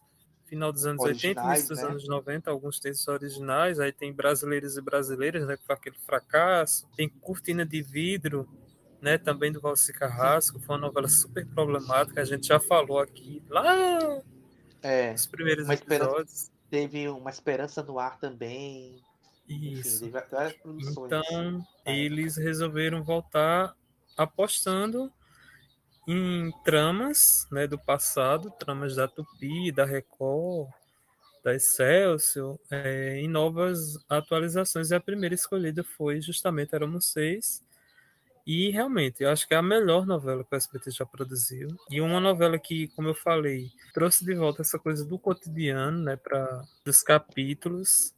E foi uma novela que a crítica gostou, né? A, a, o público gostou, a novela chegava a mais de 20 pontos de audiência e nos dois horários, inclusive. Eu até lembro, eu não sei onde foi que eu vi um depoimento do Nilton Travesso, acho que foi até no Festival SBT, se eu achar eu até coloco, que ele falando, né, que o SBT quis fazer isso, né, dois horários para quem, um no horário das seis, seis não, sete, né, sete quarenta e cinco, e no horário ali na faixa das nove, então quem não puder assistir às 7h45, assistir às nove, e aquela chamada, né, depois de a viagem, depois de, de Fera Ferida, e eu lembro que na época saiu matérias, né, que na revista Contigo, em outras revistas que pedindo que o público escolhesse o horário definitivo do, da novela, né, de Éramos Seis. Porque assim, como era uma mudança, era um novo núcleo de dramaturgia, eles não estavam produzindo novela ano após ano. Então tinha essa expectativa com a audiência. A gente sabe que tudo que você quer produzir, você quer que o público ouça, assista, né, comente. Uhum. Então, só que aí o Newton Travesso fala, né, que só que a novela começou a ir bem nos dois horários. Aí foi pro Silvio. Silvio, aí nós temos um problema. A novela, sei lá, dá 15 pontos às 7h45, dá mais 15 às 9 O que é que a gente vai fazer? Que a ideia não era ter um só horário. Ele disse, não, a novela tá dando 30 pontos. Tá dando 15 às 7. é, é 15 às 9. 30. Tá então, né? Deixa então vai ficar dois horários. Exato. E ficou, até, e, ficou assim, e ficou até assim até o fim, João. Até o fim da novela ficou assim? Fábio, eu não lembro, mas eu creio que é sim. Por, é porque eu não assisti a novela, né? Eu era que nem o Jeff na época, era, já era cadelinha da Globo na época, então eu não vi. É porque, mas assim, eu acompanhava, éramos vocês pela revista, né? Eu era muito, eu era criança, né? Então, mas eu lembro, eu só lembro do horário das sete, mas eu vi mesmo na reprise, né? Que teve uma única reprise, que infelizmente o SBT não vai poder reprisar essa novela, né? A gente É. vai explicar o porquê. Mas É, a reprise lançaram no novo horário, foi em 2001, no horário das seis, seis e e foi também justamente para atiçar o horário para o remake de O Direito de Nascer, né? Tinha saído da gaveta finalmente. Mas foi um sucesso, né? Estreia segunda, dia 22, seis da tarde. Éramos seis. Dona Lola, um exemplo de mãe e esposa, enfrenta com coragem os obstáculos que a vida lhe reserva. É casada com o autoritário Júlio. Vive a cada dia preocupada com seus quatro filhos. Sempre encontra força para lutar e manter unida sua família. Estreia segunda, dia 22, seis da tarde. Éramos seis, marcando seu novo horário de novelas no SBT. Foi eleita pela PCA a melhor novela de 94. Irene Ravacho ganhou como melhor atriz por conta de Dona Lola. Tarcísio Filho ganhou como melhor ator coadjuvante. Ele fazia o, um dos filhos, né? O, Sim, ele fazia o, o Alfredo, se o. Alfredo, isso, fazia o Alfredo. A novela foi premiada ainda com troféu imprensa de melhor novela e melhor atriz para Dona Única novela, vale Única novela. que a única novela do SBT a ganhar o prêmio. Isso. E era, é bem isso que eu falei na, na outra parte, era não sei, né? Os jurados comentavam bastante isso, que essa coisa do cotidiano, do dia a dia, voltava para as novelas. Porque a gente sempre tem essa discussão, né? novela tem que ser mais ágil, mais dinâmica, né? Uhum. Essa discussão entre o que é cinema, o que é sério, o que é novela. Então a novela estava trazendo de volta capítulos em que as coisas, vamos dizer assim, demoravam um pouco para acontecer, mas isso não, mas isso não incomodava o público. Exato. E uma curiosidade sobre a novela é que ela, ela iria estrear no. Ela tinha uma data de estreia, né, João? Ela, ela iria estrear no dia. Ela ia estrear no dia, se não me engano, dia. Cadê, meu Deus, essa parte? O SBT tinha uma- já tinha uma data de estreia para a novela, mas aconteceu um fato muito triste na época, que foi a morte do Ayrton Senna, né? Aquele acidente e tudo. Nossa, é- que até marcou, né? Onde você estava quando o Ayrton Senna morreu, enfim, nossa, foi uma, uma choradeira, uma comoção nacional, né? E a novela começaria, se não me engano, era no dia seguinte, uma coisa assim. Era na mesma semana. E aí o SBT, numa sábia estratégia, decidiu adiar para a semana seguinte a estreia da novela. Né? Porque todos os jornais só falavam disso, do acidente, da morte, do enterro e tudo. Então, não tinha a- a- o público não tinha cabeça para acompanhar uma nova novela naquela Ia prejudicar, turbilhão, né? Iria Sim. prejudicar o andamento da novela, né? A aceitação da novela. Não que ela tivesse culpa disso, mas vamos, se for para evitar, a gente evita, né? E aí eles adiaram a novela para o dia, no dia, no dia 5, né? E aí achei uma matéria também da. Achei uma matéria de época da Contigo falando disso. Falando disso, né? A, ma- o- o matéria diz: Éramos seis, SBT adia estreia e homenageia a cena. Bem curtinho, eu vou ler bem rápido.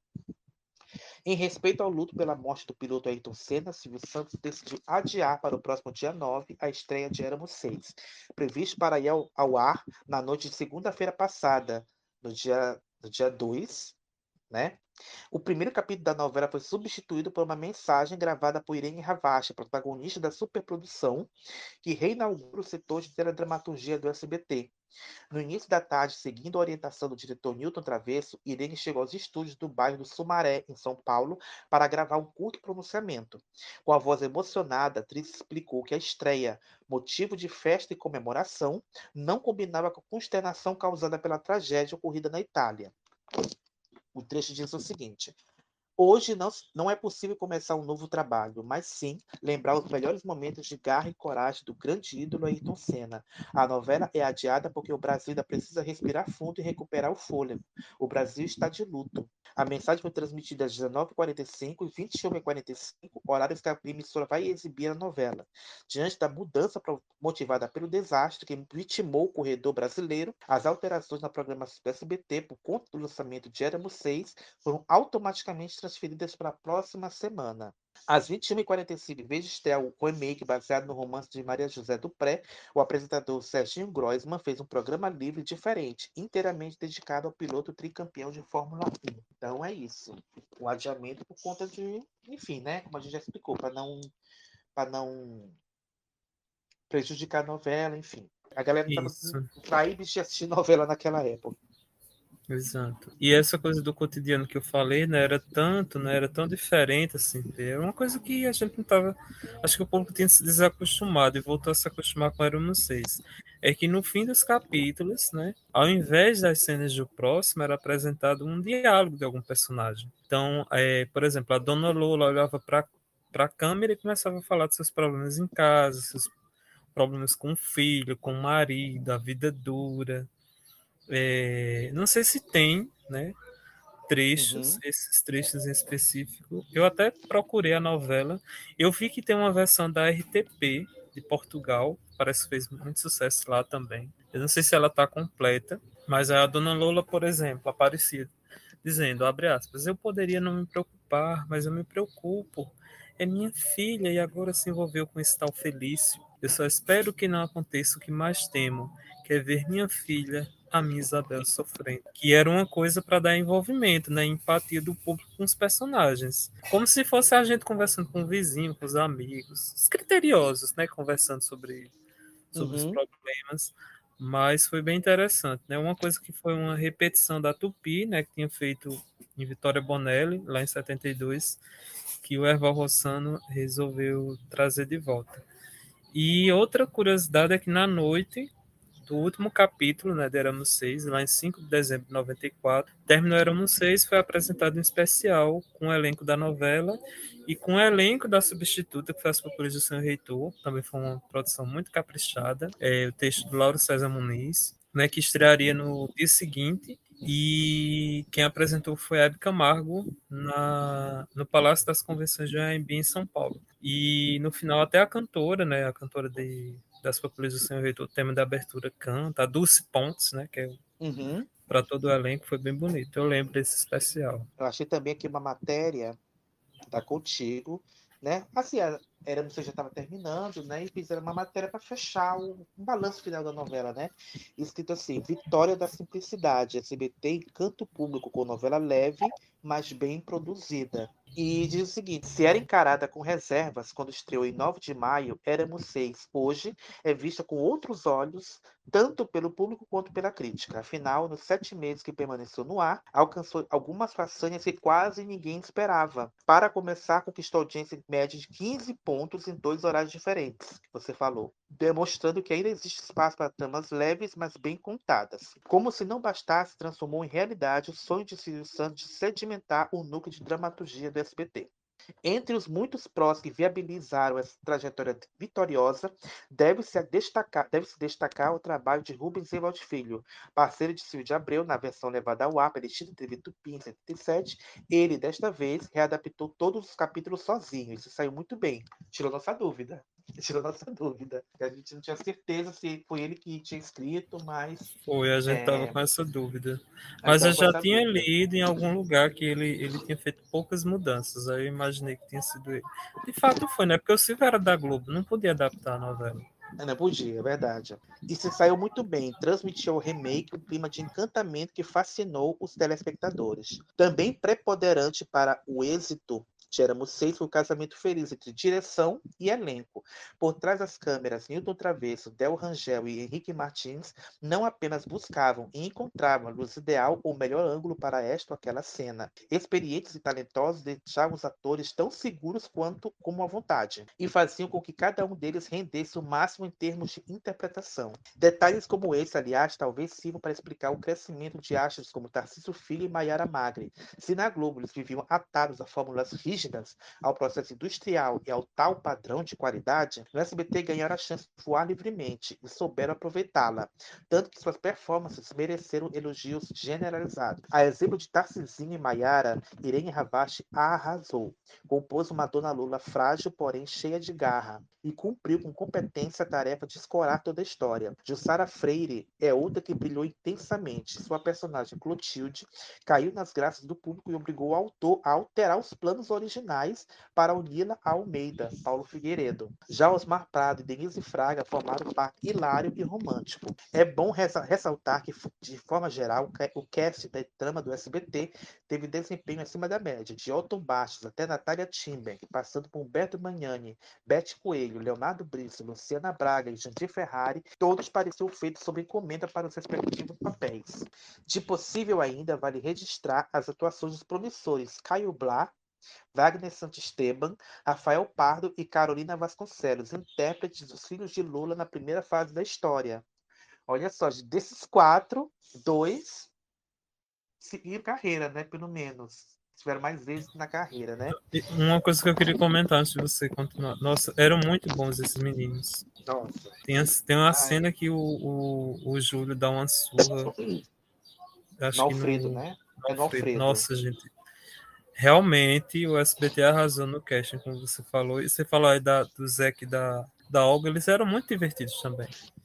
Osmar Prada arrebentou. E, e, e, foi bom assim esse núcleo né, do SBT, porque deu, como a matéria diz, né? Muitos atores estavam fazendo mais do mesmo na Globo. E ali no SBT tiveram chance, né? O Osmar Prada fazendo comédia, né, que não era muito comum a gente ver, que depois vai fazer um vilão em Sangue do Meu Sangue. E a Luciana Braga, né, que fez uma das filhas de Lula e ganhou a protagonista né, da próxima, que foi Exatamente. Exatamente. O texto finaliza com e também o cuidado, cuidadoso trabalho de reconstituição de época que envolveu os responsáveis pela pesquisa, produção e equipe de cenografia. Claro que Aramucês também apresentou falhas, mas só uma pode ser considerada grave. O próprio desenrolar da novela não permitiu que estrelas como Luciene Adame e Antônio Petrin se saíssem tão bem quanto de costume. Aí tem uma, uma janelinha escrito assim, estreia de As Pupilas, né, que seria a, que foi a novela substituta, é adiada. E aí, é, com isso, era vocês foi esticada, né? Teve esticamento, que a novela terminaria no dia 5, 25 de novembro, foi esticada até o dia 5 de dezembro de 94, para, enfim, dar tempo da próxima novela ser, ser finalizada a ser concluída para tempo de estrear. Isso, você ai, falou, ai. a matéria falou do requinte de produção, realmente, né? O bondinho era muito, era muito São Paulo da década de 20, né? O, o SBT realmente investiu. Tanto é que eu acho que esse bonde ainda existe no SBT. É que eles fizeram uma cidade cenográfica, né? Depois reaproveitaram algumas outras, outras produções. Mas realmente teve um capricho todo. E quando a coisa é bem feita, gente, né? Porque você vê, deu audiência, deu, foi sucesso de crítica. O Silvio, quando ele ganha o troféu imprensa, né? No, o troféu imprensa sempre é um ano no ano seguinte, né? Uhum. Ele fala que orgulhava muito mais ele ganhar um prêmio por Éramos Seja que o programa dele. Era um novo segmento de dramaturgia, né? Era um, um novo, um novo campo de trabalho para para os atores, para técnicos, para produtores, para escritores. Infelizmente o SBT agora não tem mais novelas adultas. Mas foi Exato. foi muito Exato. bem produzida. Exato, porque assim, a gente é acostumado a ver troféu, é, troféu imprensa todo ano, né, João? A gente sempre sabe que é uma novela da Globo que vai ganhar. Sempre sabe, sempre já sabemos, né? Quando tem uma novela da SBT, a gente já sabe que não tem chance, né? E já te, a gente já viu novela da Bandeirantes ganhando, a gente já viu novela da Manchete ganhando, é, já, já tivemos novela da Tupi ganhando, mais uma novela da SBT com todo esse apuro, com esse, essa, essa, essa, é, esse cuidado, a produção impecável. Gente, aquela, aquela reconstituição da cidade de São Paulo, da primeira metade do século passado, perfeita, gente. Perfeito, perfeito. Inclusive, o, tem um depoimento né, para aquele livro do Biografia da Televisão, né? Que diz assim: a cidade cenográfica representava o centro de São Paulo nos anos 20 e contava com pequenas casas, estabelecimentos comerciais, uma praça e o bonde elétrico. o bonde que eu falei, né? Desenvolvido uhum. no Rio de Janeiro por uma equipe especializada para não fazer barulho e assim contribuir na sonorização das cenas gravadas no local. E eu li também que foi a primeira produção na Via Anhanguera, onde eram gravadas, Sim. né? Sim, verdade. Ainda é lá, João, acho que ainda é lá, né? Ainda é lá Acho que eles que gravam, sim. né? E foi um grande investimento, né? Foi construída a cidade cenográfica, foram 2 milhões de dólares. Se vai resolver gastar, né, gente? Quando ele resolve gastar, Uhum. enfim. Para reproduzir os, os estúdios no bairro do Sumaré, né? Que era a antiga TV Tupi. Que foram reformados também. Uhum. Exato. É, vale dizer que não teve alteração de uma versão para outra, né? A única, uma das poucas mudanças que teve, né, foi que a, a criação da personagem Amanda, que era feita pela estreante Ana Paula Arósio, né? É o que seria o interesse romântico, amoroso do Carlos, né? Enfim, uma das poucas alterações de, um, de uma versão para outra. Isso. E o João falou que a novela nunca mais vai poder ser reapresentada pelo SBT, que muita gente pede até hoje, né? Éramos Seis. Nossa, quando a Globo anunciou que ia fazer uma versão de Éramos Seis, gente, o que teve de gente criticando, metendo pau. Ah, vai ser uma porcaria, a versão de 94 é muito melhor, e não sei o quê. Mas, gente, enfim, né? O que aconteceu foi que é, o, o Silvio de Abreu, que é um dos autores dessa, dessa novela, é, na época estava contratado pra Globo, da Globo, ele tinha vendido os direitos do texto para o SBT, e por isso a novela foi feita. Agora estou pensando, gente, se a novela foi feita pela dupla, por que o dono do texto era o Silvio de Abreu? O Rubens não tinha porcentagem no texto? Eu fiquei na Hum, dúvida agora. Também não. Fiquei na dúvida. A não ser que ele tenha Você- vendido em comum acordo, né? Também. Pode ter sido É, isso. não sei. Porque não ele sei. adaptou, né? A do SBT, então era dele também. Pois é, acho que 50 50. Gente, esse negócio de parceria em novela já deu tanto que procó, né? Porque, enfim, né? E aí o que aconteceu é o seguinte: é, o, o tempo foi passando, o Silvio Santos vendeu os direitos do texto, né? Para o Silvio de Abreu de volta. Aí, com isso, o SBT nunca mais poderá reprisar Éramos Seis. A única reprise que essa novela teve foi em 2001, no horário das 6 horas, né? Que até hoje é uma das novelas mais pedidas para o público para nova reprise. Acho até por conta disso também, o, o Silvio de Abreu, na época, ainda era diretor de dramaturgia da Globo, resolveu fazer uma nova versão na Globo. Ele sempre quis fazer, na verdade, né, João? Aí só foi possível mesmo, talvez com ele no comando, enfim, não sei Isso. dizer. Mas saiu a versão e que a versão da Globo também decepcionou, né? Eu nunca assisti Éramos Seis em 94. Nunca vi. Eu só acompanhava pelas revistas, né? É, pela Contigo, enfim, lia tudo. Eu lia tudo. Então, nunca assisti o capítulo. Então, eu vi. Quando eu assisti a novela na Globo, eu não tinha referência da novela de 94. Para mim, era uma novela inédita. Então, o que está acontecendo contigo, João, mas eu não tinha referência nem do livro. Eu não tinha lido o livro. Para mim, eu estava cru de tudo. De livro, de novela, eu não estava com aquela coisa de, ah, aquela coisa do saudosismo, sabe? Amei a novela. Eu sei que não é o momento de falar da versão de 2019, mas sabe aquela coisa, uma coisa vai puxando a outra, né? É, eu adorei a, a, a, a, readaptação, a, algumas atualizações de temas, né? Que para os dias atuais, enfim, e até foram do próprio final da Dona Lula, né? Que era o final triste, porque era, era termina a novela abandonada pelos filhos, sozinha no asilo. E aqui, nessa versão, foi diferente, porque teve um final feliz, é, reencontrou, reencontrou amor, enfim, foi um final bonito para ela. Porque, poxa, a mulher sofre no livro, sofreu em todas as versões das novelas. Poxa, vamos dar um, um pouquinho de felicidade, até porque eu acredito que essa novela não terá uma outra versão. Essa novela não vai ter outra versão. Essa É, versão eu- eu- acho que vai acabar sendo a definitiva. Enfim, Isso. a última, pelo menos. Eu acho que cada novela acompanha o seu tempo. No caso, cada Exato. versão, né? A versão 94 acom- é, acompanhou aquele tempo, foi magistral, né? Eu vi, foi uma das melhores, a, melhor novela do SBT. E eu acho que a 2019 também é excelente. Acho que tem nem por que dizer, ah, essa é melhor do que essa.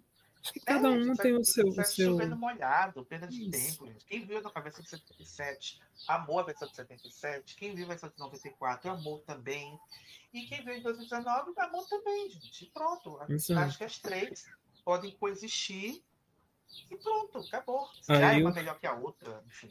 O Bobagem. Fábio disse que não viu, mas aí eu fui pesquisar agora. Eu achei dois canais com a novela do SBT. Tem, tem Então, eu acho YouTube? que é a versão da, do, da RTP, né? Uma Ah. tem 185 capítulos e a outra 164. Então, corram para baixar. Né? aí, gente. Tá aí, gente. Corre, baixa, baixa. Porque o SBT não pode colocar nem no SBT Vídeos, tadinho. Exato. Nem no SBT Vídeos pode colocar, enfim. Tem mais alguma coisa pra falar, querido? Não, só, só comentar que também foi a estreia do Otaviano Costa, né?